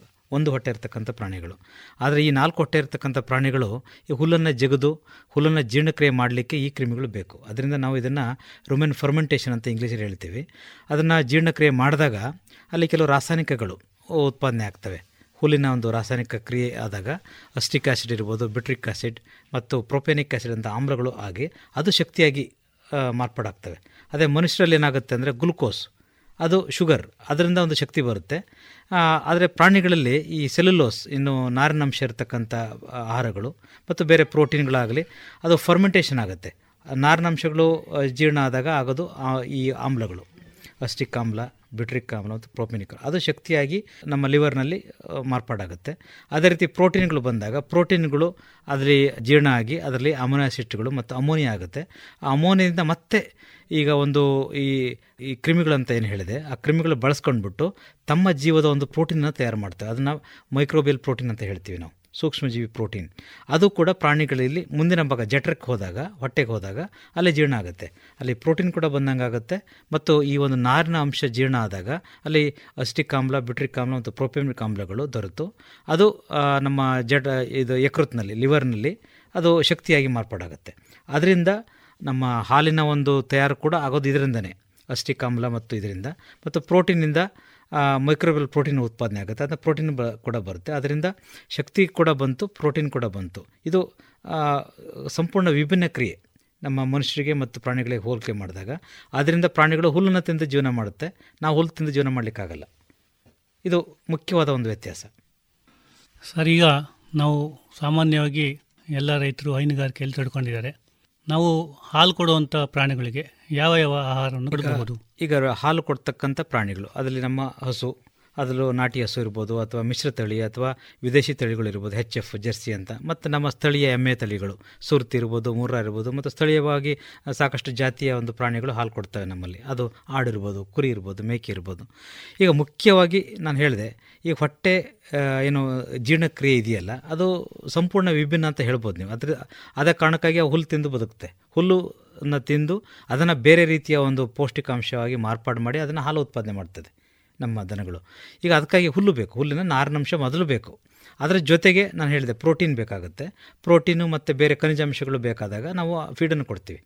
ಈಗ ನಿಮ್ಮ ಕರ್ನಾಟಕ ಹಾಲು ಮಾ ಮಂಡಳಿಯವರು ಅವರು ತಮ್ಮ ಸಹಕಾರಿ ಸಂಘದ ಸದಸ್ಯರುಗಳಿಗೆ ಫೀಡನ್ನು ಕೊಡ್ತಾರೆ. ಅದರಲ್ಲಿ ಕಾಂಪೌಂಡೆಡ್ ಫೀಡ್ ಅಂತ ಹೇಳ್ತೀವಿ. ಅದರಲ್ಲಿ ಧಾನ್ಯ ಇರ್ಬೋದು, ನುಚ್ಚು ಇರ್ಬೋದು, ಹಿಂಡಿ ಇರ್ಬೋದು, ಅದನ್ನೆಲ್ಲ ಹಾಕ್ಬಿಟ್ಟು ಒಂದು ವಿಶೇಷ ಮಿಶ್ರಣನ ಮಾಡ್ತಾರೆ. ಅದರಲ್ಲಿ ಪ್ರೋಟೀನ್ ಮತ್ತು ಶಕ್ತಿ ದೊರೆಯುತ್ತದೆ ಅದರ ಜೊತೆ ಜೊತೆಗೆ ಮುಖ್ಯವಾಗಿ ಹುಲ್ಲು ಬೇಕು. ನಾರಿನ ಅಂಶ ಬೇಕು. ಜೀರ್ಣ ಆಗಲಿಕ್ಕೆ, ಸೂಕ್ಷ್ಮ ಕ್ರಿಮಿಗಳು ಬೆಳೀಲಿಕ್ಕೆ ಮತ್ತು ಜೀರ್ಣಕ್ರಿಯೆಗೆ ಅನುಕೂಲವಾಗಬೇಕಂತಂದರೆ ಹುಲ್ಲು ಬೇಕು. ಅದನ್ನು ನಾವು ಹಸಿರು ಮೇವಿನ ಮುಖಾಂತರ ಕೊಡ್ಬೋದು ಅಥವಾ ಒಣ ಮೇವು. ಹಸಿರು ಮೇವು ಅಂದರೆ ಸಾಕಷ್ಟು ಪ್ರಭೇದದ ತಳಿಯ ಹುಲ್ಲಿದ್ದಾವೆ ಒಣ ಮೇವು ಅಂದರೆ ನಿಮ್ಮ ಈ ಪ್ರದೇಶದಲ್ಲಿ, ಮಂಗಳೂರು ಭಾಗದಲ್ಲಿ ಬೈಹುಲ್ಲು ಅಂತ ಹೇಳ್ತೀರಾ. ಭತ್ತದ ಹುಲ್ಲಿರ್ಬೋದು ಮತ್ತು ಇತ್ತೀಚೆಗೆ ನಾವು ಅಡಿಕೆ ಹಾಳೆ ಬಗ್ಗೆ ವಿಶೇಷವಾದ ಸಂಶೋಧನೆ ಮಾಡಿದ್ದೇವೆ. ಅಡಿಕೆ ಹಾಳೆಯನ್ನು ಕೂಡ ಈಗ ರೈತರು ಒಣಮೇವಾಗಿ ಬಳಕೆ ಮಾಡ್ತಾರೆ. ಇದೆಲ್ಲ ಒಂದು ಮಿಶ್ರಣವನ್ನು ಕೊಟ್ಟಾಗ ಮಾತ್ರ ಅದು ಪ್ರಾಣಿಗಳಿಗೆ ಒಂದು ಸಮತೋಲನ ಆಹಾರ. ಸ್ವಲ್ಪ ಪ್ರಮಾಣದ ಹುಲ್ಲು ಬೇಕು, ಅದು ಹಸಿರು ಹುಲ್ಲಿರ್ಬೋದು ಅಥವಾ ಒಣ ಹುಲ್ಲಿರ್ಬೋದು. ಅದರ ಜೊತೆಗೆ ನೀವು ಈಗ ತಯಾರಿಸಿದ ಸಿದ್ಧ ಆಹಾರ. ಪಶು ಆಹಾರ, ಮಿಶ್ರಣ, ಒಣ ಆಹಾರ, ಅದನ್ನು ಕೂಡ ಸೂಕ್ತ ಪ್ರಮಾಣದಲ್ಲಿ ಹಾಲಿನ ಮತ್ತು ಪ್ರಾಣಿಯ ದೇಹದ ತೂಕದ ಅನುಸಾರವಾಗಿ ಅದನ್ನು ಕೊಟ್ಟಾಗ ಇಷ್ಟು ಹಾಲಿಗೆ ಇಷ್ಟು ಕೊಡಬೇಕು ಅನ್ನೋದೊಂದು ನಾವು ತಜ್ ತಂತ್ರಜ್ಞರು ನಿರ್ಧರಿಸಿ ಹೇಳ್ತಿರ್ತೀವಿ. ಅದನ್ನು ರೈತರಿಗೆ ಕೂಡ ಅವಾಗ ನಾವು ಮಾಹಿತಿಯನ್ನು ಕೊಡ್ತಾ ಇರ್ತೀವಿ ನಿಮ್ಮ ಒಂದು ಹಾಲು ಮಹಾಮಂಡಳಿ ಮುಖಾಂತರ. ಅದನ್ನು ಪಾಲನೆ ಮಾಡೋದಲ್ಲಿ ಸೂಕ್ತವಾದ ಒಂದು ಗುಣಮಟ್ಟದ ಹಾಲನ್ನು ಪಡಿಬೋದು ಮತ್ತು ಆರೋಗ್ಯಕ್ಕೆ ಉತ್ತಮವಾಗತಕ್ಕಂಥ ಒಂದು ಆಹಾರ ಪದ್ಧತಿಯನ್ನು ಪಾಲನೆ ಮಾಡ್ಬೋದು. ಸರ್, ಈಗ ನೀವು ಹಸಿ ಹುಲ್ಲನ್ನು ಕೊಡಬೇಕು ಅಂತ ಹೇಳಿದ್ರಿ. ಆದರೆ ನಮ್ಮ ಕರಾವಳಿ ಪ್ರದೇಶದಲ್ಲಿ ತುಂಬ ಮಳೆ ಬರ್ತದೆ. ಆದರೂ ಸಹ ಕಡೆ ಕಡೆಗೆ ನೀರೇ ಇರೋದಿಲ್ಲ. ಹೌದು. ಹಾಗಾಗಿ ನಮ್ಮಲ್ಲಿ ಯಾವ ರೀತಿಯ ಹುಲ್ಲನ್ನು ಬೆಳೀಲಿಕ್ಕೆ ಸಾಧ್ಯ ಆಗ್ಬೋದು? ಹೌದು. ಕರಾವಳಿ ಪ್ರದೇಶ ತಾವು ಹೇಳಿದಾಗೆ ಇಲ್ಲಿ ಸ್ವಲ್ಪ ವಿಭಿನ್ನವಾದ ಒಂದು ಪರಿಸರದ ಒಂದು ಸ್ವಭಾವ ಇಲ್ಲಿ. ಆದ್ದರಿಂದ ಈಗ ಹೈಬ್ರಿಡ್ ನೇಪಿಯರ್ಲಿ ಸಂಪೂರ್ಣ ಅಂತ ಹೇಳಿ ಒಂದು ವೆರೈಟಿ ಬಂದಿದೆ. ನಮ್ಮ ಧಾರವಾಡದ ಒಂದು I G F R I ನಮ್ಮ ಸಂಸ್ಥೆಯವರು ತಂದಿದ್ದಾರೆ. ಅದು ಕೂಡ ಸಾಕಷ್ಟು ರೈತರು ನಿಮ್ಗೆ ಗೊತ್ತಿರೋ ಹಾಗೆ ಇಲ್ಲಿ ಸಂಪೂರ್ಣ ವೆರೈಟಿನ ಬೆಳೆದಿದ್ದಾರೆ. ಅದು ಹೈಬ್ರಿಡ್ ನೇಪಿಯರ್ ಅಂತ ಒಂದು ವೆರೈಟಿ. ಅದನ್ನು ಕೂಡ ಬೆಳೆಸ್ಬೋದು. ಹೈಬ್ರಿಡ್ ನೇಪಿಯರ್ ನೇಪಿಯರ್ ಬಾಜ್ರಾದ ಒಂದು ಕ್ರಾಸ್ ವೆರೈಟಿ. ಅದು ಕೂಡ ಚೆನ್ನಾಗಿ ಬರುತ್ತೆ. ಮತ್ತು ಇತ್ತೀಚೆಗೆ ಈಗ ಮಲ್ಟಿ ಕಟ್ ಬಹುವಾರ್ಷಿಕ ಬೆಳೆ. ಅದನ್ನು ಕೂಡ ನಾವು ಸಾಕಷ್ಟು ರೈತರಿಗೆ ಅದನ್ನು ಕೊಡ್ತಾ ಇದ್ದೇವೆ. ಅದು ಕೂಡ ಚೆನ್ನಾಗಿ ಬರುತ್ತೆ. ಅದು ಮಳೆ ಜಾಸ್ತಿ ಇದ್ರೂ ಏನು ತೊಂದರೆ ಇಲ್ಲ. ಮಳೆ ಕಡಿಮೆ ಇದ್ರೂ ಕೂಡ ತೊಂದರೆ ಇಲ್ಲ. ಅದು sorghum CO Coimbatore fodder sorghum ಅಂತ. ಇಪ್ಪತ್ತೊಂಬತ್ತು ಮತ್ತು ಮೂವತ್ತೊಂದು ತಳಿ ಅದು. ಆ ಒಂದು ತಳಿ ಕೂಡ ಚೆನ್ನಾಗಿ ಬರ್ತಾ ಇದೆ. ಅದನ್ನು ಕೂಡ ಇಲ್ಲಿ ನೀವು ಬಳಸ್ಬೋದು. ಹೈಬ್ರಿಡ್ ನೇಪಿಯರ್ ಸಂಪೂರ್ಣ ಮತ್ತು CO F S twenty nine ಅಂತ. ಮತ್ತು ಇತ್ತೀಚೆಗೆ ಕೆಲವು ಸೂಪರ್ ನೇಪಿಯರ್ ಅಂತ. ಹೈಬ್ರಿಡ್ ನೇಪಿಯರ್ ನಂದು ಥೈಲ್ಯಾಂಡ್ನ ವೆರೈಟಿ ಕೂಡ ಪ್ರಚಲಿತ ಆಗ್ತಾ ಇದೆ. ಅದನ್ನು ಕೂಡ ಇಲ್ಲಿ ಕೆಲವು ರೈತರಿಗೆ ಅದನ್ನು ಪ್ರಯೋಗ ಪ್ರಯೋಗ ಮಾಡಿ ಅಂತ ಹೇಳಿ ನಾವು ಸಸ್ಯಗಳನ್ನು ಕೊಡ್ತಾ ಇದ್ದೇವೆ. ಅದು ಕೂಡ ಬರ್ಬೋದು ಅನ್ನೋತಕ್ಕಂಥ ಆಶಯ ನನಗಿದೆ. ಈ ಮೂರು ತಳಿಗಳನ್ನ ಬೆಳೆಸ್ಬೋದು. ಮತ್ತು ಜೋಳ ಮೆಕ್ಕೆಜೋಳ ಆ್ಯಕ್ಚುಲಿ ಉತ್ತಮವಾದ ಒಂದು ಆಹಾರ. ಅದು ಇಲ್ಲಿನ ಒಂದು ಹವಾಮಾನ ಮತ್ತು ಅದು ನೀರು ಬೇಕು ಮತ್ತು ಕೆಲವೊಂದು. ಟೈಮಲ್ಲಿ ಆಗಲ್ಲ. ಅದಕ್ಕಾಗಿ ಇಲ್ಲಿನ ಹೆಚ್ಚಿನ ರೈತರು ಹೈಬ್ರಿಡ್ ನೇಪಿಯರ್ ಮತ್ತು ಸಿಒ ಎಫ್ ಎಸ್ ಟ್ವೆಂಟಿ ನೈನ್ಗೆ ಹೋಗಬೇಕು ಅಂಥೇಳಿ ಹೇಳಿ ನನ್ನ ವಿನಂತಿ. ಸರ್ ಈಗ ಸಾಮಾನ್ಯವಾಗಿ ಒಂದು ಮಿಶ್ರತಳಿ ಜಾನುವಾರು ಒಂದು ಹತ್ತು ಲೀಟ್ರ್ ಕೊಡುವಂಥದ್ದು ನಮ್ಮ ಎಲ್ಲ ರೈತರುಗಳು ಸಾಕುವಂಥದ್ದು ಮೀಡಿಯಮ್ ಆಗಿರುವಂಥ ರೈತರುಗಳು. ಹೌದು. ಅದಕ್ಕೆ ಈ ಹಸಿವುಲು ಹುಲ್ಲು ಎಷ್ಟು ಬೇಕಾಗ್ತದೆ? ಹಾಗೆ ಈ ಸಿದ್ಧ ಔಷಧ ಸಿದ್ಧ ಪಶು ಆಹಾರ ಅಂತ ಹೇಳಿ ಬ್ಯಾಲೆನ್ಸ್ಡ್ ಫೀಡ್ ಅಂತ ಹೇಳ್ತೀವಿ. ಇದು ಎಷ್ಟು ಕೊಡಬೇಕಾಗ್ತದೆ? ತಮ್ಮ ಅಭಿಪ್ರಾಯ ಈಗ ನಾನು ಹೇಳಿದಾಗೆ ಜಾನುವಾರುಗೆ ಆ, ಹುಲ್ಲು ಬೇಕು. ಹುಲ್ಲಲ್ಲಿ ಹಸಿ ಹುಲ್ಲು ಕೊಡ್ಬೋದು. ಹಸಿ ಹುಲ್ಲನ್ನು ನಾವು ಕೊಡಬೇಕು ಅಂತ ತಜ್ಞರು ಹೇಳೋದು. ಅದು ನೈಸರ್ಗಿಕವಾದ ಒಂದು ಕ್ರಿಯೆ. ಅದು ಸ್ವಾಭಾವಿಕ ಸ್ವಾಭಾವಿಕವಾಗಿ. ಇರ್ತಕ್ಕಂಥ ಆಹಾರ. ಅದ್ರ ಜೊತೆಗೆ ಅದಿಲ್ದಾಗ ಒಣ ಮೇವು ಕೊಡಬೇಕು. ಒಣ ಮೇವು ಹಸಿ ಮೇವು ಇಲ್ದಾಗ ಒಣ ಮೇವು ಜೊತೆಗೆ ಜಾಸ್ತಿಯಾಗಿ ನಿಮ್ಮ ಸಿದ್ಧಪಡಿಸಿದ ಆಹಾರ ನಿಮ್ಮ ಕೆ ಎಫ್ ಹಿಂಡಿ ಇದೆ ಕರ್ನಾಟಕ. ಹಾಲು ಮಂಡಳಿ ಅದನ್ನು ಕೊಡಬೇಕು. ಈಗ ಪ್ರಮಾಣ ಇಷ್ಟೇ ಬೇಕು ಅಂತ ಇಲ್ಲ. ಅದು ಸಂದರ್ಭಕ್ಕೆ ಮತ್ತು ನಿಮ್ಗೆ ಯಾವ್ಯಾವ ಸಾಮಗ್ರಿಗಳು ನಿಮ್ಮ ಹತ್ರ ಇದೆ ಆಹಾರ ಸಾಮಗ್ರಿ ಅದ್ರ ಮೇಲೆ ಡಿಪೆಂಡ್ ಆಗುತ್ತೆ. ಈಗ ಉದಾಹರಣೆಗೆ ಹತ್ತು ಲೀಟರ್ ಅಂತ ಹೇಳಿದ್ರೆ ಒಂದು ಹಸು. ನಾನ್ನೂರು ಕೆಜಿ ತೂಕ ಇರ್ಬೋದು. ಒಂದು. ಈಗ ಒಳ್ಳೆಯ ಗುಣಮಟ್ಟದ ಹಸಿರುಳಿದ್ರೆ ಈಗ ಸಿ ಓ ಎಸ್ ಟ್ವೆಂಟಿ ಅಂತ ಹೇಳಿದೆ. ಆದರೆ ಸಕ್ಕರೆ ಅಂಶ ಇರುತ್ತೆ. ಮುಸ್ಕಿನ ಜೋಳ ಜಾಸ್ತಿ ಇಲ್ಲಿ ಬೆಳೆಯಲ್ಲ ಅದು ಬಿಟ್ಬಿಡಿ. ಈಗ C O S twenty nine ಅಂತ ಉತ್ಕೃಷ್ಟವಾದ ಹುಲ್ಲನ್ನ. ಒಂದು ಮೂವತ್ತರಿಂದ ಮೂವತ್ತೈದು ಕೆಜಿ ಕೊಟ್ಟು ಅದರ ಜೊತೆಗೆ ಒಂದು ಮೂರಿಂದ ಐದು ಕೆಜಿ ಏನಾದರೂ ದ್ವಿದಳ ಸಸ್ಯ ಈ ಅವರೆ ಸೊಪ್ಪು ಇರ್ಬೋದು ಹ್ಮ್. ಕೊಟ್ಟರೆ ಕೊಟ್ರೆ ಬಹುಶಃ ಸ್ವಲ್ಪ ಕಡಿಮೆ ಮಾಡ್ಬೋದು. ಸಿದ್ಧಪಡಿಸಿದ ಆಹಾರನ ಕಡಿಮೆ ಮಾಡ್ಬೋದು. ಇಲ್ಲ ಅಂತ ಆದರೆ ನೀವು ಒಂದು ಸ್ವಾಭಾವಿಕವಾಗಿ ಹೇಳಬೇಕು ಅಂದರೆ ಮಧ್ಯಮ ಒಂದು ಅಂತರದಲ್ಲಿ ನಿಮಗೆ ಹುಲ್ಲು ಸಿಗ್ತಾ ಇರ್ತದೆ ಹಸಿರು ಹುಲ್ಲು. ಒಂದು ಇಪ್ಪತ್ತರಿಂದ ಇಪ್ಪತ್ತೈದು ಕೆ ಜಿ ಹಸಿರು ಹುಲ್ಲು. ಒಂದು ಎರಡರಿಂದ ಮೂರು ಕೆ ಜಿ ಒಣ ಮೇವು ಅದು ಬೈಹುಲ್ ಆಗಿರ್ಬೋದು ಅಥವಾ ಅದನ್ನು ತುಂಡು ಮಾಡ್ತಕ್ಕಂಥ ಅಡಿಕೆ ಪಟ್ಟೆ ಕೂಡ ಆಗಿರ್ಬೋದು. ಮತ್ತೆ ಅದು ಕೊಟ್ಟಾಗ ನಾಲ್ಕೂವರೆಯಿಂದ ಐದು ಕೆ ಜಿ ನಿಮ್ಮ ಸಿದ್ಧಪಡಿಸಿದ ಆಹಾರ ಬೇಕಾಗ್ತದೆ. ಐದು ಕೆ ಜಿವರೆಗೆ ಕೊಡಬೇಕಾಗ್ತದೆ. ಕೊಡಬೇಕಾಗ್ತದೆ ಅದು ಅವಾಗ ಹಸಿರು ಹುಲ್ಲು ಇಲ್ಲ ಅಂತ ಇಟ್ಕೊಳ್ಳಿ. ಒಂದು ಕಡೆ ಹಸಿರು ಹುಲ್ಲೇ ಇಲ್ಲ ನಿಮಗೆ. ಬೇಸಿಗೆಯಲ್ಲಿ ಹುಲ್ಲು ಬೆಳೀತಕ್ಕಂಥ ಒಂದು ಪ್ರಮೇಯ. ಹುಲ್ಲಿಲ್ಲ ಅವಾಗ ಪ್ರತಿ ಹತ್ತು ಕೆ ಜಿ ನಿಮ್ಮ ಹಸಿ ಹುಲ್ಲಿಗೆ ಇಲ್ದಾಗ ಬದಲಾಗಿ- ಬದಲಿಗೆ. ನಿಮ್ಮ ಸಿದ್ಧಪಡಿಸಿದ ಆಹಾರನ ಒಂದು ಕೆ ಜಿ ಜಾಸ್ತಿ ಕೊಡಬೇಕು. ಮತ್ತು ಒಂದು ಕೆ ಜಿ ಒಣಮೇವು ಕೊಡಬೇಕು. ಯಾಕಂದರೆ ಹಸಿ ಹುಲ್ಲಲ್ಲಿ ನೀರಂಶ ಇರುತ್ತೆ. ಒಂದು ಕೆ ಜಿ ಒಣಮೇವು ಮತ್ತೆ ಒಂದು ಕೆಜಿ ಹಸಿ ಇದು ಹೌದು. ಅದನ್ನ ಜಾಸ್ತಿ ಕೊಡಬೇಕು ಬ್ಯಾಲೆನ್ಸ್ಡ್ ಫೀಡ್ ಹೌದು. ಕೊಡಬೇಕಾಗುತ್ತೆ. ಸರ್ ಈಗ ಆಹಾರ ಕೊಡೋ ಎಷ್ಟು ಪ್ರಮಾಣದಲ್ಲಿ ಕೊಡಬೇಕು ಅಂತ ಹೇಳಿದ್ರಿ. ಸಾಧಾರಣವಾಗಿ ನಮ್ಮ ರೈತರು ಏನು ಮಾಡ್ತಾರೆ? ಹಾಲು ಕರೆಯೋ ಟೈಮಲ್ಲಿ ಫೀಡ್ ಇಡ್ತಾರೆ. ಬ್ಯಾಲೆನ್ಸ್ಡ್ ಫೀಡ್ ಅಂತಂದ್ರೆ ದನಗಳಿಗೆ. ರುಚಿಯಾಗಿರ್ತದೆ ಬೇಗ ತಿಂತಾರೆ. ಪೆಲೆಟ್ ಫೀಡ್ ಪೆಲೆಟ್ ಫೀಡ್ ಹೌದು. ಕಡ್ಡಿ ಹಿಂಡಿ ಅಂತ ಹೇಳ್ತಾರೆ. ಈಗ ಕೊಡುವಂತ ಕ್ರಮ ಹೇಗೆ? ಅಂದ್ರೆ ನಮ್ಮ ರೈತರು ಏನೋ ಒಂದು ಮೆಥಡ್ ಮಾಡ್ಕೊಂಡಿದ್ದಾರೆ ಹೌದು. ಈಗ ತಮ್ಮ ಅಭಿಪ್ರಾಯದಲ್ಲಿ ಆಹಾರವನ್ನು ಕೊಡೋದು ಈಗ ವೈಜ್ಞಾನಿಕವಾಗಿ ನಾವು ತಾಂತ್ರಿಕವಾಗಿ ಹೇಳೋದಂತಂದ್ರೆ ಈಗ ನಾ ಹೇಳಿದೆ ಇದು ಪ್ರಾಣಿಗಳು ಅದು ಮೇವು ಅದು ನಾರಿಗೆ ಹೊಂದ್ಕೊಂಡಿರ್ತಕ್ಕಂಥ ಶರೀರ. ಶರೀರ ಹೊಟ್ಟೆ. ಅದಕ್ಕಾಗಿ ಫಸ್ಟ್ ನಾರಿನಂಶ ಕೊಡಬೇಕು ಹೊಟ್ಟೆಗೆ. ಅದು ಹೊಟ್ಟೆಗೆ ಹೋಗಿ ಆ ಕ್ರಿಮಿಗಳಿಗೆ ಒಂದು ವಸ್ತು ಸಿಗಬೇಕು ಅದು ಜೀವನ ಮಾಡ್ಲಿಕ್ಕೆ. ಫಸ್ಟ್ ರೈತರು ಬೆಳಗ್ಗೆ ಎದ್ದಾಗ ಅದನ್ನೇನು ಕೊಟ್ಟಿಗೆಯನ್ನು ಶುಚಿತ್ವ ಮಾಡ್ತಾರೆ ಎಲ್ಲ ಮಾಡಿದಾಗ ಒಂದು ಅರ್ಧ ಮುಕ್ಕಾಲು ಗಂಟೆನೋ ಒಂದು ಗಂಟೆನೋ ಹುಲ್ಲು ತಿನ್ಲಿ ಅದು. ಅದು ಹುಲ್ಲು ಹಾಕ್ಬೇಕು. ಹೌದು ಪ್ರಥಮತಃ ಹುಲ್ಲು ಹಾಕಬೇಕು ಅದು ಚಾಪ್ ಮಾಡಬೇಕು ತುಂಡು ಮಾಡಿ ಹೆಚ್ಚಿನ ರೈತರು ಮಾಡಿ. ಮಾಡ್ತಾರೆ. ಅದನ್ನ ತುಂಡು ಮಾಡಿ ಕೊಡಬೇಕು. ಒಣ ಹುಲ್ಲಿದ್ರೆ ಒಣ ಹುಲ್ಲು ಹಸಿರು ಹುಲ್ಲಿದ್ರೆ ಹಸಿರು ಹುಲ್ಲು ಕೊಟ್ಟು ಒಂದು ಅರ್ಧ ಮುಕ್ಕಾಲು ಗಂಟೆ ಅಂದ್ರೆ ಹುಲ್ಲು ತಿನ್ಬೇಕು ಒಂದು ಐದತ್ತು ಕೆಜಿ ತಿನ್ಬೇಕು. ಆಮೇಲೆ ನಮ್ಮ ಸಿದ್ಧಪಡಿಸಿದ ಆಹಾರ ಕೊಡ್ಲಿ. ಇಲ್ಲ ಅಂದ್ರೆ ಕೆಲವು ರೈತರು ಫಸ್ಟ್ಗೆ ಕೊಟ್ರೆ ಅಷ್ಟೊಂದು ವೈಜ್ಞಾನಿಕವಾಗಿ ಸರಿಯಲ್ಲ. ಯಾಕಂದ್ರೆ ಕ್ರಿಮಿಗಳು ಬದುಕೋದು ಈ ನಾರಿನ ಅಂಶದ ಆಧಾರದ ಮೇಲೆ. ಈಗ ನಾವು ಬೇರೆ ಆಹಾರವನ್ನ ಮೇಲಾಗಿ ಕೊಟ್ಟಾಗ ಆ ಕ್ರಿಮಿಗಳು ಬೆಳಲಿಕ್ಕೆ ಅನುಕೂಲ ಆಗುತ್ತೆ. ಅದು ಅನುಕೂಲ ಆದಾಗ ಅಲ್ಲಿ ಬೇರೆ ಕ್ರಿಯೆಗಳು ಮತ್ತೆ ಏನು ನಾರಿನ ಅಂಶದ ಜೀರ್ಣಕ್ರಿಯೆ ಜಾಸ್ತಿ ಆಗಲಿಕ್ಕೆ ಫಸ್ಟ್ ಹುಲ್ಲನ್ನ ಕೊಟ್ಟು ಆಮೇಲೆ ಸಿದ್ಧಪಡಿಸಿದ ಆಹಾರ ಕೊಟ್ಟರೆ ಜೀರ್ಣಕ್ರಿಯೆ ಚೆನ್ನಾಗಾಗುತ್ತೆ. ಕೆಲವು ಸಾರಿ ಮಧ್ಯದಲ್ಲಿ ಈಗ ಈ ಫೀಡ್ ಹಾಕಿದಾಗ ಜೋಳಗಳು ಹಾಗೆ ಬರ್ತದೆ ಜೀರ್ಣ ಆಗಲ್ಲ. ಆ ತರ ಎಲ್ಲ ಜನಗಳ ಅಭಿಪ್ರಾಯ ಇರ್ತಾರೆ ಅದರಿಂದ ಅದು ಬಹುಶಃ ನೀವು ಹೇಳೋ ಪಾಯಿಂಟ್ಗೆ ಹೊಂದಿಕೆ ಆಗುತ್ತೆ. ಹೊಂದಿಕೆ ಆಗುತ್ತೆ. ಅದನ್ನ ತಪ್ಪಿಸ್ಬೋದು. ಈಗ ಫಸ್ಟ್ ಹುಲ್ ಕೊಡಿ ಆಮೇಲೆ ಜಗಿಲಿಕ್ಕೆ ಅನುಕೂಲ ಆಗುತ್ತೆ. ಈಗ ನಾ ಒಂದು ಕ ಒಂದು ವಿಷಯ ನಮ್ಮ ರೈತರಿಗೆ ಹೇಳ್ತೀನಿ ರೈತ ಬಾಂಧವರಿಗೆ. ಈ ಜೊಲ್ಲು ಇದೆಯಲ್ಲ ಅದೊಂದು ರೀತಿ ನಮಗೆ ಬಹಳ ಉತ್ತಮವಾದ ಒಂದು ದನಗಳಿಗೆ ಒಂದು ಪದಾರ್ಥ. ಪ್ರಾಣಿ ದೇಹದಲ್ಲಿ ಬರ್ತಕ್ಕಂಥ ದ್ರವ. ಅದು ಬೆಲೆ ಕಟ್ಟಲಿಕ್ಕಾಗಲ್ಲ ಅಂತ ಒಂದು ಅದರಲ್ಲಿ ಬಫರಿಂಗ್ ಅಂತ ಆಗುತ್ತೆ. ಪಿ. ಎಚ್ ಹೆಚ್ಚು ಕಡಿಮೆ ಆದಾಗ. ಸರಿ ಮಾಡ್ತಕ್ಕಂಥ ಒಂದು ಗುಣ ಇದೆ. ಅದು ಆದಷ್ಟು ಜೊಲ್ಲು ಬರಬೇಕು ಪ್ರಾಣಿಗೆ. ಅದು ಜೊಲ್ಲು ಬರಬೇಕು ಅಂದ್ರೆ ಒಣಮೇವು ಅಥವಾ ಹಸಿ ಮೇವು ಇರಬೇಕು ಜಗಿಬೇಕು. ಜಗದಾಗ ಮಾತ್ರ ಮ್ಯಾಸ್ಟಿಕೇಶನ್ ಅಂತ ಮೆಲ್ಕ್ ಹಾಕಿದಾಗ. ಜೀರ್ಣಕ್ರಿಯೆ ಆಗುತ್ತೆ. ಆವಾಗ ನಿಮ್ಮ ಮೇಲೂ ಈ ಸಿದ್ಧಪಡಿದ ಆಹಾರ ಕೊಟ್ಟಾಗ ಅದರ. ಜೀರ್ಣಕ್ರಿಯೆ ಚೆನ್ನಾಗಾಗುತ್ತೆ. ಅವಾಗ ನೀವು ಸಗಣಿಯಲ್ಲಿ ತೆಳುವಾಗಿ ಬರೋದು ಗಟ್ಟಿ ಗಟ್ಟಿ ಸಗಣಿ ಇರಬೇಕು ಯಾವಾಗ ಮತ್ತೆ ಅರ್ಧಂಬರ್ಧ ಜೀರ್ಣ ಆಗದ ಈ ನಮ್ಮ ಜೋಳದ ತುಂಡುಗಳು ಬರೋದು ಅದೆಲ್ಲ. ಇರಲ್ಲ ಅದೊಂದು. ಮತ್ತು ಇನ್ನೊಂದು ಮುಖ್ಯ ಕಾರಣ ಹೆಚ್ಚಿನ ರೈತರು ಬಹುಶಃ ಆಶ್ಚರ್ಯ ಪಡ್ಬೋದು. ನಾವು ಹೆಚ್ಚಾಗಿ ನಮ್ಮ ಹಳೆ ಬುಕ್ಗಳಲ್ಲಿ ಹಳೆ ಇದರಲ್ಲಿ ಹೇಳ್ತಾ ಇದ್ವಿ ಯಾವಾಗಲೂ ನೀರು ಎದುರಿಗಿರಬೇಕು. ಅದು ಶುದ್ಧ ಒಪ್ಕೋತೀನಿ. ಶುದ್ಧ ನೀರು ಕೊಡಬೇಕು ಇರಬೇಕು. ಅದಕ್ಕೊಂದು ಸ್ವತಂತ್ರ ಇರಬೇಕು. ಬೇಕಾದಾಗ ಹೋಗಿ ನೀರು ಕೊಡ್ತಕ್ಕಂಥ ಸ್ವತಂತ್ರ. ಒಪ್ಕೋತೀವಿ. ಆದರೆ ಇಲ್ಲಿ ನಮಗೆ ಕೆಲವು ಅನುಭವ ಮತ್ತು ನಮ್ಮ ಒಂದು ಸಂಶೋಧನೆಯಿಂದ ತಿಳಿದು ಬಂದಿರೋದಂದ್ರೆ. ಅದರಲ್ಲೂ ಮುಖ್ಯವಾಗಿ ಸಿದ್ಧಪಡಿದ ಆಹಾರ ಕೊಟ್ಟ ನಂತರ. ಒಂದೂವರೆ ಎರಡು ಗಂಟೆ ನೀರು ಕೊಡದೇ ಇಲ್ಲದ್ರೆ. ಜೀರ್ಣಕ್ರಿಯೆ ಬೇಗ ಆಗುತ್ತೆ. ಇಲ್ಲಾಂದ್ರೆ ಏನಾಗುತ್ತೆ ಅಂದ್ರೆ ಈಗ ಒಂದು ಎರಡು ಕೆ ಜಿ ನಿಮ್ಮ ಸಿದ್ಧಪಡಿಸಿದ ಕೆ ಎಂ ಎಫ್ನ ಪೆಲೆಟ್ ಫೀಡ್ ಕೊಟ್ರಿ. ಅದು ಹೊಟ್ಟೆಗೆ ಹೋಯ್ತು. ತಕ್ಷಣ ನೀರು ಕುಡಿದಾಗ ಏನಾಗುತ್ತಂದ್ರೆ. ಆ ಜೀರ್ಣಕ್ರಿಯೆ ಆಗಲಿಕ್ಕೆ ಅಷ್ಟೊಂದು ಸಿಕ್ಕಲ್ಲ. ಅದು ಹೊಟ್ಟೆಯಲ್ಲಿ ಈಗ ಕೆರೆಗೆ ನೀರು ಬಂದಾಗ ಕೆರೆಯಿಂದ ಕೋಡಿ ಹರಿದೋಗುತ್ತೆ. ಹಾಗೆ ಹೊಟ್ಟೆಯಲ್ಲಿ ನೀರು ತುಂಬಿದಾಗ ಅದು ಪ್ರಾಣಿ ಜಾಸ್ತಿ ನೀರು ಕುಡಿಯುತ್ತೆ ಕುಟ್ಟಾಗ ಇದು ಬಹಳ ಹಗುರ ಬಹಳ ಹಗುರವಾಗಿರ್ತಕ್ಕಂಥ ಆಹಾರ ಪದಾರ್ಥಗಳು ಮೇಲೆ ಬಂದ್ಬಿಟ್ಟು ಆ. ರುಮೆನ್ ಅಂತ ಹೊಟ್ಟೆಯಿಂದ ಮೇಲೆ ಹೋಗಿ. ಕರುಳಿಗೆ ಹೊರಟೋಗುತ್ತೆ. ಕರುಳಲ್ಲಿ ಆಗ್ತಕ್ಕಂಥ ಜೀರ್ಣಕ್ರಿಯೆ ವಿಭಿನ್ನ ಅದು ನಮ್ಗೆ ಅಷ್ಟೊಂದು ಒಳ್ಳೇದಲ್ಲ. ಬೇಕು ಅಲ್ಲೂ ಕೂಡ ಮೂವತ್ತು ಪರ್ಸೆಂಟ್ ಜೀರ್ಣಕ್ರಿಯೆ ಆಗುತ್ತೆ. ಆದ್ರೆ ನಮಗೆ ಎಪ್ಪತ್ತು ಪರ್ಸೆಂಟ್ ಜೀರ್ಣಕ್ರಿಯೆ ಹೊಟ್ಟೆಯಲ್ಲೇ ಹೊಟ್ಟೆಲ್ಲ ಆಗಬೇಕು. ಅದರಿಂದ ಉತ್ತಮ ಗುಣಮಟ್ಟದ ಹಾಲು ಮತ್ತು ಉತ್ತಮ ಹಾಲು ಇಳುವರಿ ಬರಬೇಕು ಅಂದ್ರೆ ಹೊಟ್ಟೆಲಿ ಜಾಸ್ತಿ ಜೀರ್ಣ ಆಗಬೇಕು. ಅದಾಗಬೇಕು ಅದು ಆಗಬೇಕು ಅಂದ್ರೆ ತಕ್ಷಣ ನೀರು ಕೊಡಬೇಡಿ. ಒಂದು ಎರಡು ಗಂಟೆ ನೀರು ಕೊಡಲಿ ಅಂದ್ರೆ ಏನಾಗಲ್ಲ. ಅವಾಗ ಜೀರ್ಣಕ್ರಿಯೆ ಚೆನ್ನಾಗಿ ಆಗುತ್ತೆ. ಆ, ಆದಾಗ ಅದು ಒಳ್ಳೆಯ ನಾ ಹೇಳಿದೆ ಆಮ್ಲಗಳು ಆಗುತ್ತೆ. ಮತ್ತು ಮೈಕ್ರೋವೆಲ್ ಪ್ರೋಟೀನ್. ಈ ಸೂಕ್ಷ್ಮ ಜೀವಿ ಕ್ರಿಮಿಗಳ ಒಂದು ಪ್ರೋಟೀನ್ ಇದೆ. ಅದು ಉತ್ತಮವಾಗಿ ಆಗುತ್ತೆ. ಎರಡು ಗಂಟೆ ಆದ್ಮೇಲೆ ನೀರು ಕೊಡಿ ಆ ಪ್ರಾಣಿಗೆ. ಈ ಒಂದು ಅಭ್ಯಾಸ ಮಾಡಿದ್ರೆ ಅದು ಒಳ್ಳೆ ಗುಣಮಟ್ಟದ ಒಂದು ಆಹಾರ ಜೀರ್ಣಕ್ರಿಯೆ ಆಗುತ್ತೆ. ಈಗ ಅದಕ್ಕೆ ನಾವು ಎರಡು ಗಂಟೆ ನೀರು ಕೊಡದಲ್ಲೇ ಇದ್ರೆ ಅದಕ್ಕೆ ಬಾಯಾರಿಕೆ ತರ ಅಥವಾ ಡಿಹೈಡ್ರೇಷನ್ ಇಲ್ಲ ಹಾಗೆ ಯಾಕಂದ್ರೆ ನೀವು ಮೊದಲು ಕೊಟ್ಟಿರ್ತೀರಾ? ಈಗ ಹುಲ್ ಕೊಡೋಕ್ಕಿಂತ ಮುಂಚೆ ನೀರು ಕೊಡಿ. ಈಗ ಹುಲ್ಗು ಅರ್ಧ ಗಂಟೆ ಅಥವಾ ಮುಕ್ಕಾಲು ಗಂಟೆ ಹುಲ್ ಅದಕ್ಕಿಂತ ಎರಡು ಗಂಟೆ ಹಿಂದೆ ನೀರು ಕೊಟ್ಟಿರ್ತೀರಲ್ವಾ? ಅಂತ ಏನಾಗ ನೀರು ಇರುತ್ತೆ ರುಮೆನ್ ಜ್ಯೂಸ್ ಅಂತ ಹೇಳ್ತೀರ? ರೂಮೆನ್ ಅದು ಒಂದು ದೊಡ್ಡ ಕೆರೆ ಇದ್ದಾಗ. ಆ ತೊಟ್ಟಿ ಇದ್ದಾಗ ಆ ತೊಟ್ಟಿಯಲ್ಲಿ ನೀರು ಇರುತ್ತೆ. ಆ ನೀರಿನ ಇದ್ದಾಗ ಏನೋ ನಾವು ಹಿಂಡಿ ಏನು ತೆಗೆದಿರಲ್ಲ ಅಲ್ಲಿರ್ತಕ್ಕಂಥ ನೀರಿನಂಶ ದ್ರವಾಂಶ ಸಾಕು. ಈಗ ನೀವು ಮೂವತ್ತು ಕೆ ಅಷ್ಟು ಹಸಿ ಹುಲ್ಲು ಕೊಡಬೇಕು ಅಂತ ಹೇಳಿದ್ರಿ. ಬೆಳಿಗ್ಗೆ ನಾವು ಹುಲ್ಲು ಕೊಡ್ತೀವಿ ಮತ್ತೆ ಎರಡು ಗಂಟೆ ಬಿಟ್ಟು ನೀರು ಕೊಡ್ತೀವಿ. ಮತ್ತೆ ಮುಂದಿನ ಕ್ರಮ ಹೇಗೆ? ಸಂಜೆಗೆ ಮುಂದೆ ಸಂಜೆ ಮತ್ತೆ ನೀವು ಹಾಲು ಕರಿಬೇಕಾದ್ರೆ ನಾನು ಹೇಳೋದು ಮತ್ತೆ ಒಂದು ಅರ್ಧ ಗಂಟೆ ಮುಂಚೆ ಹುಲ್ಲನ್ನ ಕೊಡಿ. ಹುಲ್ಲನ್ನೇ ಕೊಡಿ.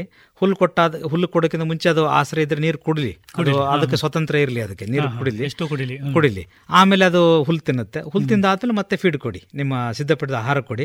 ಆಮೇಲೆ ಮತ್ತೆ ಎರಡು ಗಂಟೆ ನೀರನ್ನ ನಿಲ್ಲಿಸಿ ಅದಕ್ಕೆ. ಆಮೇಲೆ ಕೊಡಿ ಹೌದು ಕೊಡಿ. ಅದಕ್ಕೆ ಸ್ವತಂತ್ರವಾಗಿರಲಿ. ಹೌದು ಈ ಜೀರ್ಣಕ್ರಿಯೆ ಆಗ- ಜೀರ್ಣಕ್ರಿಯೆ ಪ್ರಾರಂಭ ಆಗಬೇಕು ಅಂತಂದ್ರೆ ತುಂಬಾ ನೀರಿದ್ದು ಬಿಟ್ರೆ ಅದು ಹೊರಗಡೆ ಚೆಲ್ಲಿ ಹೋಗ್ತಕ್ಕಂಥ ಸಂದರ್ಭ ಜಾಸ್ತಿ. ಅದಕ್ಕಿಂತ ಅಲ್ಲಿ ಒಂದು ಬ್ಯಾಗ್ ಅಲ್ಲಿ ಅದನ್ನ ಹಿಡಿದು ಹಿಡಿದು ಇಟ್ಕೊಂಡಕ್ಕಂಥ ಒಂದು ಕ್ರಿಯೆ.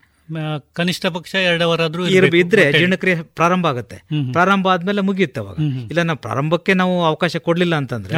ಅದು ಕರಳಿಗೆ ಹೋಗ್ಬಿಟ್ಟು ಕಳ್ಳಲ್ಲಿ ಬೇರೆ ರೀತಿ ಜೀರ್ಣಕ್ರಿಯೆ. ಹೌದು ಈಗ ನಾವಾಗಲೇ ಮಾತಾಡಿದಾಗೆ ಹಸಿ ಮೇವಿನ ಕೊರತೆ ನಮ್ಮ ಪ್ರಾಂತ್ಯದಲ್ಲಿ ಇದ್ದೇ ಇದೆ. ಹೌದು. ಯಾಕೆಂದ್ರೆ ಎಲ್ಲ ಒಂದು ಗುಡ್ಡಗಾಡು ಪ್ರದೇಶ ಇಲ್ಲ ತೋಟ ಗದ್ದೆಗಳಿಲ್ಲ ಬಯಲು ಪ್ರದೇಶ ಇಲ್ಲ. ಹಾಗಾಗಿ ನಾವು ಮೇವಿನ ಮರಗಳು ನಾವೀಗಾಗಲೇ ಕೇಳಿದ್ವಿ ಮೇವಿನ ಮರಗಳು ಅಂತೇಳಿ. ವೃಕ್ಷ ವೃಕ್ಷ ಮೇವು ಅಂತೇಳಿ. ಅದ್ರ ಬಗ್ಗೆ ತಾವು ಹೇಳ್ಬೋದು. ಯಾವ ರೀತಿ ನಾವು ಬೆಳೆಸ್ಬೋದು? ಇಲ್ಲಿ ಅದಕ್ಕೆ ಒಂದು ಒಂದು ವಿಪುಲ ಅವಕಾಶಗಳಿದೆ ದಕ್ಷಿಣ ಕನ್ನಡದಲ್ಲಿ. ಅದು ತಾವು ಹೇಳ್ದಂಗೆ ಉತ್ತಮವಾದ ತಳಿಗಳನ್ನ ಬೆಳೆಸಲಿಕ್ಕೆ ಸಮಾನಾಂತರದ ಜಗದ ಕೊರತೆ. ಅದು ಇರೋದ್ರಿಂದ ಕರಾವಳಿ ಪ್ರದೇಶದಲ್ಲಿ. ವೃಕ್ಷವನ್ನು ಸ್ವಲ್ಪ ಮಟ್ಟಿಗೆ ಮಾಡ್ಬೋದು. ಇದು ಬಹಳ ಯಥೇಚ್ಛವಾಗಿ ನೀವು ಹುಲ್ಲನ್ನ ತರಲಿಕ್ಕೆ ಆಗೋದು ಕೂಡ ಬೇಸಿಗೆಯಲ್ಲಿ ಒಂದು ಎರಡು ಕೆಜಿ ಮೂರು ಕೆಜಿ ತನಕ ತರಬಹುದು ಮುಖ್ಯವಾಗಿ ಇಲ್ಲಿ ಈ ಕ್ಷೇತ್ರಕ್ಕೆ ನಿಮ್ಮ ಸಸ್ಬೇನಿ ಅಂತ ಒಂದು ಮರ ಬರುತ್ತೆ. ಇದು ಅಗಸೆ ಅಂತ ಹೇಳ್ತೀವಿ. ಅಗಸೆ. ಅಗದು ಬೆಳೆಸಬಹುದು ಕೆಲಸ ಇದರಲ್ಲಿ ನಿಮ್ಮ ಗೊಬ್ಬರದ ಗ್ಲಿಸಿಡಿ ಅಂತ ಹೇಳ್ತೀವಲ್ಲ. ಅದನ್ನು ಕೂಡ. ಅದನ್ನ ಬೇಲಿಗಳಲ್ಲಿ ಹಾಕ್ಬಿಟ್ಟು ಬೇಲಿ ಕೂಡ ಆಗುತ್ತೆ. ಅದರಿಂದ ಬರ್ತಕ್ಕಂಥ ಎಲೆಗಳು ಏನು ಚಿಗುರು ಸೊಪ್ಪು ಇರುತ್ತಲ್ಲ ಅದನ್ನು ಕೂಡ ನಾವು ಎಷ್ಟು ಪ್ರಮಾಣದಲ್ಲಿ ಕೊಡ್ಬೋದು? ಅದು ಸ್ವಲ್ಪ ಕೈ ಇರೋದ್ರಿಂದ ಏನೋ ಒಂದು ಕೆಜಿ ಒಂದೂವರೆ ಕೆಜಿ ಎರಡು ಕೆಜಿ ತನಕ ಬೇರೆ ಆಹಾರದಲ್ಲಿ ಮಿಶ್ರ ಮಾಡಿ ಕೊಡ್ಬೋದು ಯಾಕೆಂದ್ರೆ ನಮ್ಮ ಅನುಭವದಲ್ಲಿ ಸ್ವಲ್ಪ ಜಾಸ್ತಿ ತಿಂದಾಗೆಲ್ಲ ಬೇದಿ ಆಗಿದೆ ಅದು ಅದರಲ್ಲಿ ಸ್ವಲ್ಪ ಅದು ಸಸ್ಯದಲ್ಲಿ ಕೆಲವು ರಾಸಾಯನಿಕಗಳು ಟ್ಯಾನಿನ್ ಅಂತ ಮತ್ತೆ ಸಪೋನಿನ್ ಅಂತ ಹೇಳಿ ಕೆಲವು ಕೈ ಅಂಶಗಳು ಸಣ್ಣ ಪ್ರಮಾಣದಲ್ಲಿ ಕೊಟ್ಟರೆ ಒಳ್ಳೇದು ಆರೋಗ್ಯಕ್ಕೆ ಏನು ತೊಂದರೆ ಇಲ್ಲ. ಅದನ್ನ ಯಥೇಚ್ಛವಾಗಿ ಕೊಡ್ಲಿಕ್ಕೂ ತಿನ್ನಲ್ಲ ಅದು ಅನಿಮಲ್ ತಿನ್ನಲ್ಲ ಪ್ರಾಣಿ ತಿನ್ನಲ್ಲ. ಆದ್ರಿಂದ ಬೇರೆ ಮೇವಿನ ಜೊತೆಗೆ ಒಂದು ಕೆಜಿನೋ ಒಂದೂವರೆ ಕೆಜಿನೋ ಕೊಟ್ಟರೆ ಅದರಲ್ಲಿ ಪ್ರೋಟೀನ್ ಜಾಸ್ತಿ ಇರುತ್ತೆ. ಮತ್ತು ಉತ್ತಮವಾದ ಕೆಲವು ಖನಿಜಗಳು ಜಾಸ್ತಿ ಇರುತ್ತೆ ಅದು ಕ್ಯಾಲ್ಸಿಯಂ ಇರ್ಬೋದು ಐರನ್ ಇರ್ಬೋದು. ಈ ಸಸ್ಯಗಳಿಂದ ಸಿಗೋದ್ರಿಂದ. ಬೇರೆ ಆಹಾರ ಜೊತೆಗೆ ಅದನ್ನ ಮಿಕ್ಸ್ ಮಾಡಿಕೊಡಿ.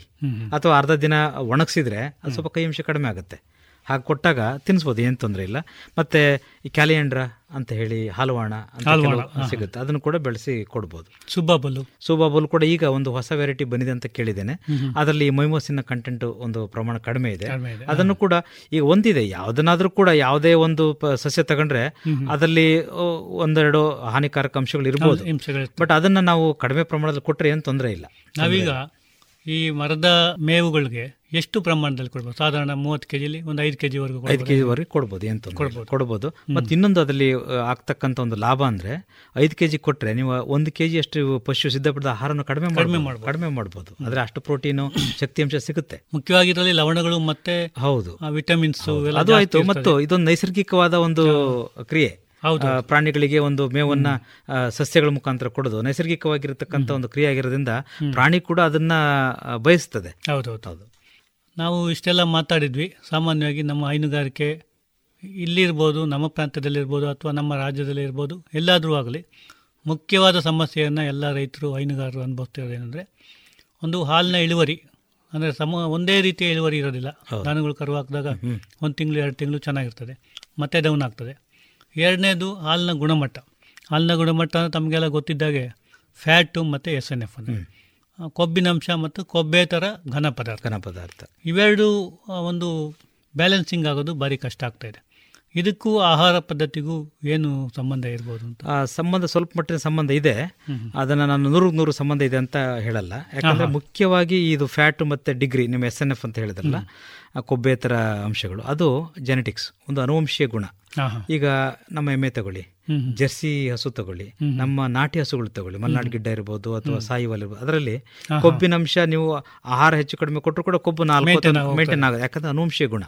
ಅದೇ ನಿಮ್ಮ ಜೆ ಹೆಚ್ ಎಫ್ ಇದೆಯಲ್ಲ ಅದು ಹಾಲು ಜಾಸ್ತಿ ಕೊಡ್ತಕ್ಕಂಥ ತಳಿಯಾಗಿರೋದ್ರಿಂದ.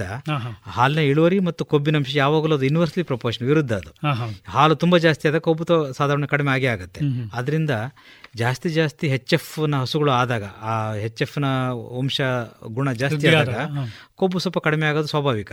ಅದನ್ನ ಸ್ವಲ್ಪ ಒಳ್ಳೆ ಆರೋಗ್ಯ ಒಳ್ಳೆ ಆಹಾರ ಕೊಡೋದ್ರಿಂದ ಸ್ವಲ್ಪ ಅದನ್ನ ಕೌಂಟರ್ ಬ್ಯಾಲೆನ್ಸ್ ಪೌಷ್ಟಿಕ ಉತ್ತಮಪಡಿಸ್ಬೋದು. ಮಾಡಬಹುದು ಏನಂದ್ರೆ ಈಗ ತ್ರೀ ಪಾಯಿಂಟ್ ಫೈವ್ ಮೂರು ಪಾಯಿಂಟ್ ಐದು ಬರಬೇಕು. ಅದನ್ನ ಮೂರು ಪಾಯಿಂಟ್ ಐದು ಆರು ಏಳರ ತನಕ ಮಾಡಬಹುದು ತರ್ಬೋದು.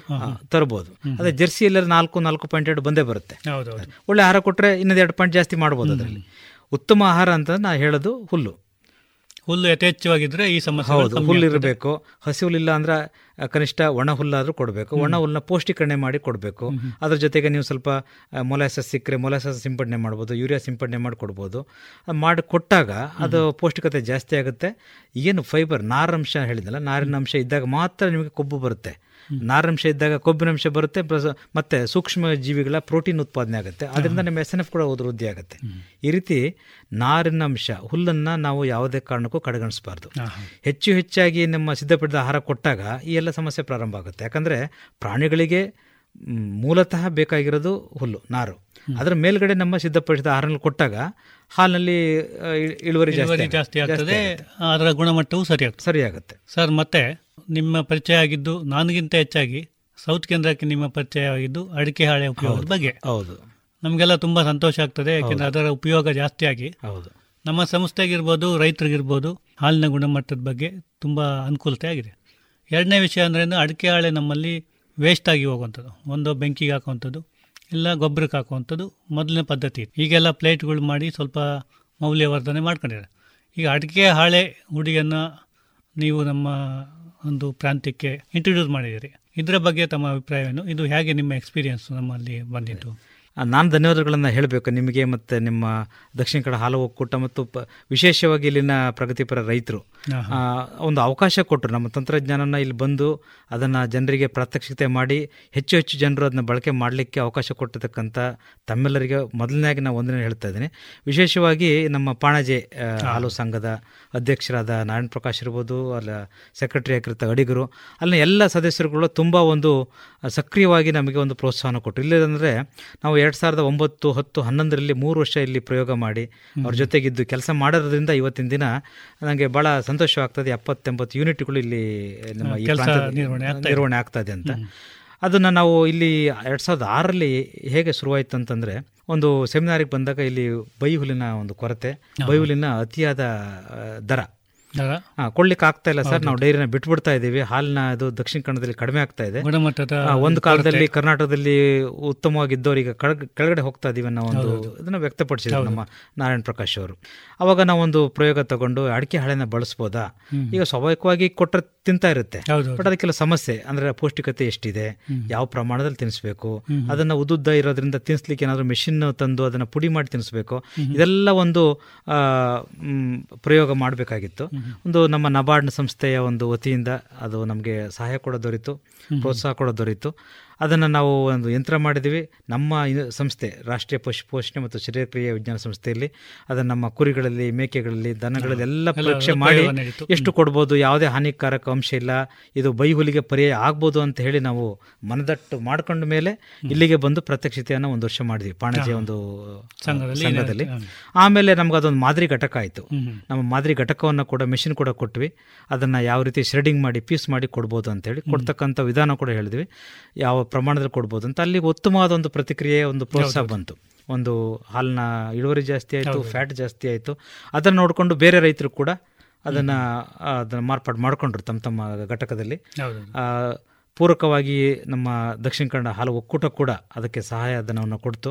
ಅದರಿಂದ ಈಗ ಸಾಕಷ್ಟು ರೈತರು ಈಗ ಅದು ತಂತ್ರಜ್ಞಾನ ಅವ್ರ ಕೈಯಲ್ಲಿದೆ. ಅದನ್ನ ಬಳಸ್ತಾ ಇದ್ದಾರೆ. ಅದು ನನಗೆ ತುಂಬಾ ಖುಷಿ ಕೊಟ್ಟಿರ್ತಕ್ಕಂಥ ಒಂದು ಈ ಒಂದು ಒಣಮೇವು ಏನು ಬೈಹುಲಿಗೆ ಪರ್ಯಾಯವಾಗಿ ಅಡಿಕೆ ಹಾಳೆಯನ್ನು ಬಳಸ್ತಕ್ಕಂಥ ತಂತ್ರಜ್ಞಾನ ಈ ಪ್ರಾಂತ್ಯದಲ್ಲಿ ಈಗ ಈ ಪ್ರಾಂತ್ಯ ಅಷ್ಟೇ ಅಲ್ಲ. ಈ ಒಂದು ಮಾದರಿಯನ್ನು ಇಟ್ಕೊಂಡು ಕೇರಳದಲ್ಲಿ ಕೂಡ ನಾವು ಅದನ್ನ ಪ್ರಚಾರ ಮಾಡಿದ್ದೇವೆ. ಕೇರಳದಲ್ಲಿ ಕೂಡ ಅಲ್ಲಿಗೆ ಬಂದು ನೋಡ್ಕೊಂಡು ಹೋಗಿದ್ದಾರೆ. ಇದನ್ನು ಯಾವ ರೀತಿ ಮಾಡ್ಕೊಬಾರ್ದ ಮತ್ತು ವಿಶೇಷವಾಗಿ ಅಂಡಮಾನ್ ನಿಕೋಬಾರ್. ಅಲ್ಲಿ ಕೂಡ ಸಮುದ್ರ ದಾಟಿ ಹೋಗಿದೆ. ಸಮುದ್ರ ದಾಟಿ ಹೋಗಿ ಆಗಿದೆ. ಅವ್ರನ್ನ ಅಲ್ಲಿಂದ ಒಬ್ಬ ಪ್ರತಿನಿಧಿ ಒಬ್ರು ಬಂದ್ರು. ಮೋಹನ್ ಕುಮಾರ್ ಅಂತ.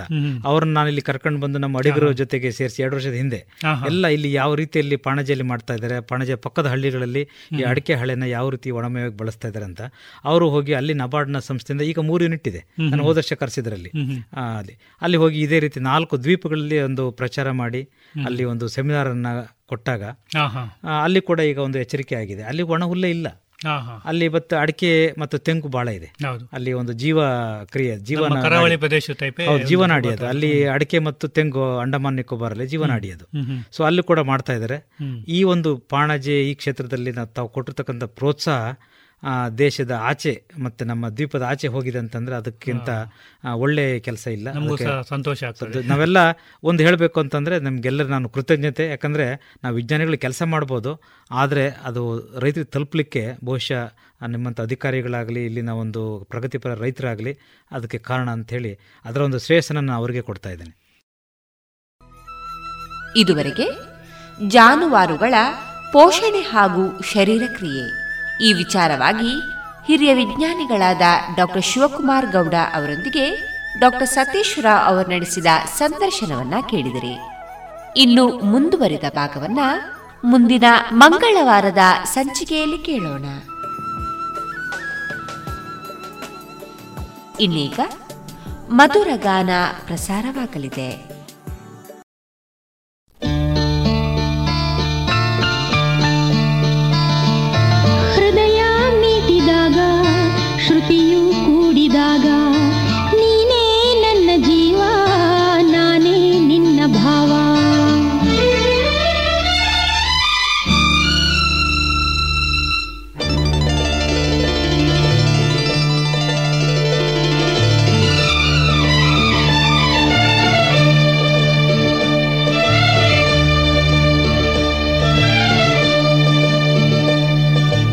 ಹೃದಯ ಮೀಟಿದಾಗ ಶ್ರುತಿಯೂ ಕೂಡಿದಾಗ ನೀನೇ ನನ್ನ ಜೀವ ನಾನೇ ನಿನ್ನ ಭಾವ ಅನುರಾಗ ಬಂದಾಗ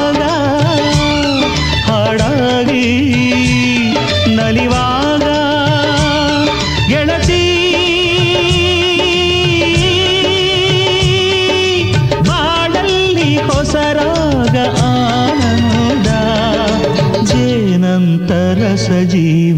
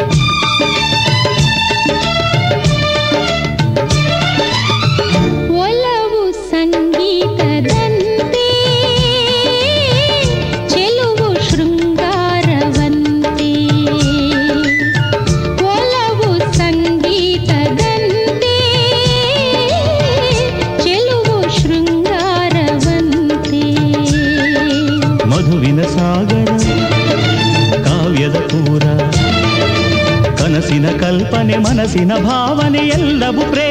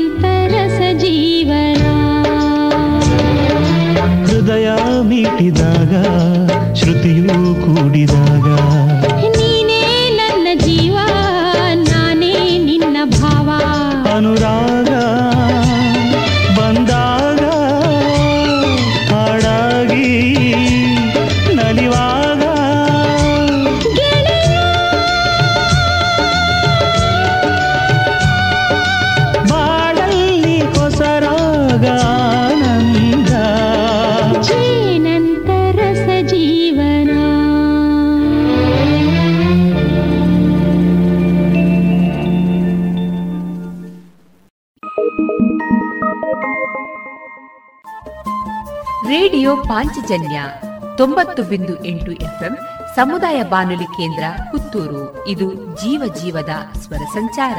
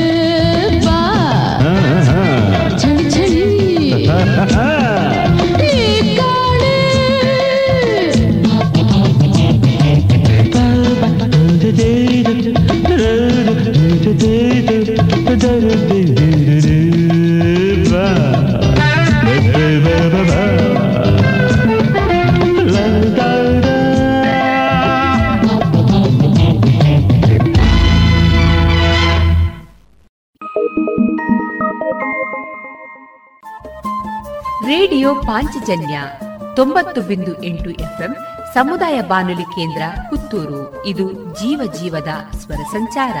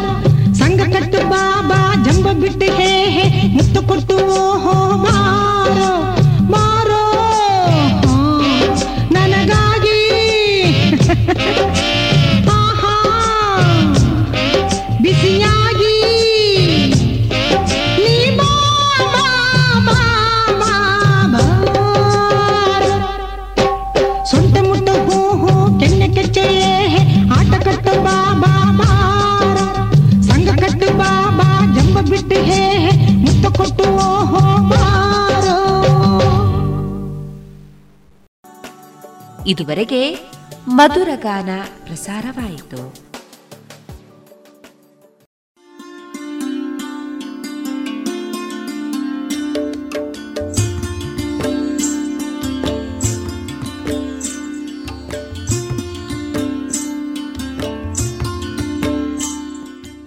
ರೇಡಿಯೋ ಪಾಂಚಜನ್ಯ ಸಮುದಾಯ ಬಾನುಲಿ ಕೇಂದ್ರದಿಂದ ನಿಮ್ಮ ಕಾರ್ಯಕ್ರಮಗಳು ಪ್ರಸಾರವಾಗಬೇಕೆ?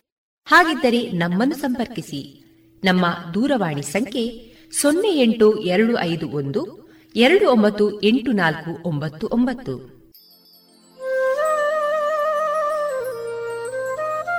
ಗಮನಿಸಿ ಕೇಳುಗರೆ, ನಮ್ಮ ಕಾರ್ಯಕ್ರಮಗಳನ್ನು ವೆಬ್ಸೈಟ್ ಮೂಲಕ ಕೂಡ ಆಲಿಸಬಹುದು.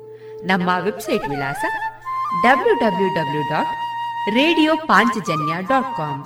ಇಲ್ಲಿ ಆರ್ಕೈವ್ಸ್ನ ಭಾಗಕ್ಕೆ ಹೋಗಿ ಕ್ಲಿಕ್ ಮಾಡಿದರೆ ಹಳೆ ಕಾರ್ಯಕ್ರಮಗಳನ್ನು ಕೂಡ ಆಲಿಸಬಹುದು. ಜೊತೆಗೆ ನಮ್ಮ ಪ್ರಸಾರವನ್ನು ಆಪ್ ಮೂಲಕವೂ ಕೇಳಬಹುದು. ಪ್ಲೇಸ್ಟೋರ್ನಲ್ಲಿ ಪಾಂಚಜನ್ಯ ಸರ್ಚ್ ಮಾಡಿ ಡೌನ್ಲೋಡ್ ಮಾಡಿಕೊಂಡು ತಮ್ಮ ಮೊಬೈಲ್ಗಳಿಗೆ ಇನ್ಸ್ಟಾಲ್ ಮಾಡಿದರೆ ರೇಡಿಯೋ ಪ್ರಸಾರದ ಕಾರ್ಯಕ್ರಮವನ್ನು ನೀವು ಆಲಿಸಬಹುದು. ನಮ್ಮ ಪ್ರಸಾರದ ಬಗೆಗೆ ನಿಮ್ಮ ಅಭಿಪ್ರಾಯಗಳನ್ನು ಹಂಚಿಕೊಳ್ಳಲು ನಮ್ಮ ವಿಳಾಸ ರೇಡಿಯೋ ಪಾಂಚಜನ್ಯ ತೊಂಬತ್ತು ಬಿಂದು ಎಂಟು ಎಫ್ಎಂ ಸಮುದಾಯ ಬಾನುಲಿ ಕೇಂದ್ರ ನೆಹರು ನಗರ ಪುತ್ತೂರು. ನಮ್ಮ ದೂರವಾಣಿ ಸಂಖ್ಯೆ ಸೊನ್ನೆ ಎಂಟು ಎರಡು ಐದು ಒಂದು, ಎರಡು ಒಂಬತ್ತು ಎಂಟು ನಾಲ್ಕು ಒಂಬತ್ತು ಒಂಬತ್ತು. ಇಮೇಲ್ ವಿಳಾಸ radio Panchajanya at Gmail dot com. ನಮ್ಮ ವಿಳಾಸ ಮತ್ತೊಮ್ಮೆ ರೇಡಿಯೋ ಪಾಂಚಜನ್ಯ ತೊಂಬತ್ತು ಬಿಂದು ಎಂಟು ಎಫ್ಎಂ, ಸಮುದಾಯ ಬಾನುಲಿ ಕೇಂದ್ರ, ನೆಹರು ನಗರ, ಪುತ್ತೂರು. ನಮ್ಮ ದೂರವಾಣಿ ಸಂಖ್ಯೆ ಸೊನ್ನೆ ಎಂಟು ಎರಡು ಐದು ಒಂದು ಎರಡು ಒಂಬತ್ತು ಎಂಟು ನಾಲ್ಕು ಒಂಬತ್ತು ಒಂಬತ್ತು. ಇಲ್ಲಿಗೆ ಈ ಹೊತ್ತಿನ ಪ್ರಸಾರ ಕಾರ್ಯಕ್ರಮವನ್ನ ಮುಕ್ತಾಯಗೊಳಿಸುತ್ತಿದ್ದೇವೆ. ಆತ್ಮೀಯ ಕೇಳುಗರಿಗೆಲ್ಲ ರೇಡಿಯೋ ಪಾಂಚಜನ್ಯದ ಬಳಗದ ಪರವಾಗಿ ನಾನು ತೇಜಸ್ವಿ ರಾಜೇಶ್ ಮಾಡುವ ಅನಂತ ವಂದನೆಗಳು.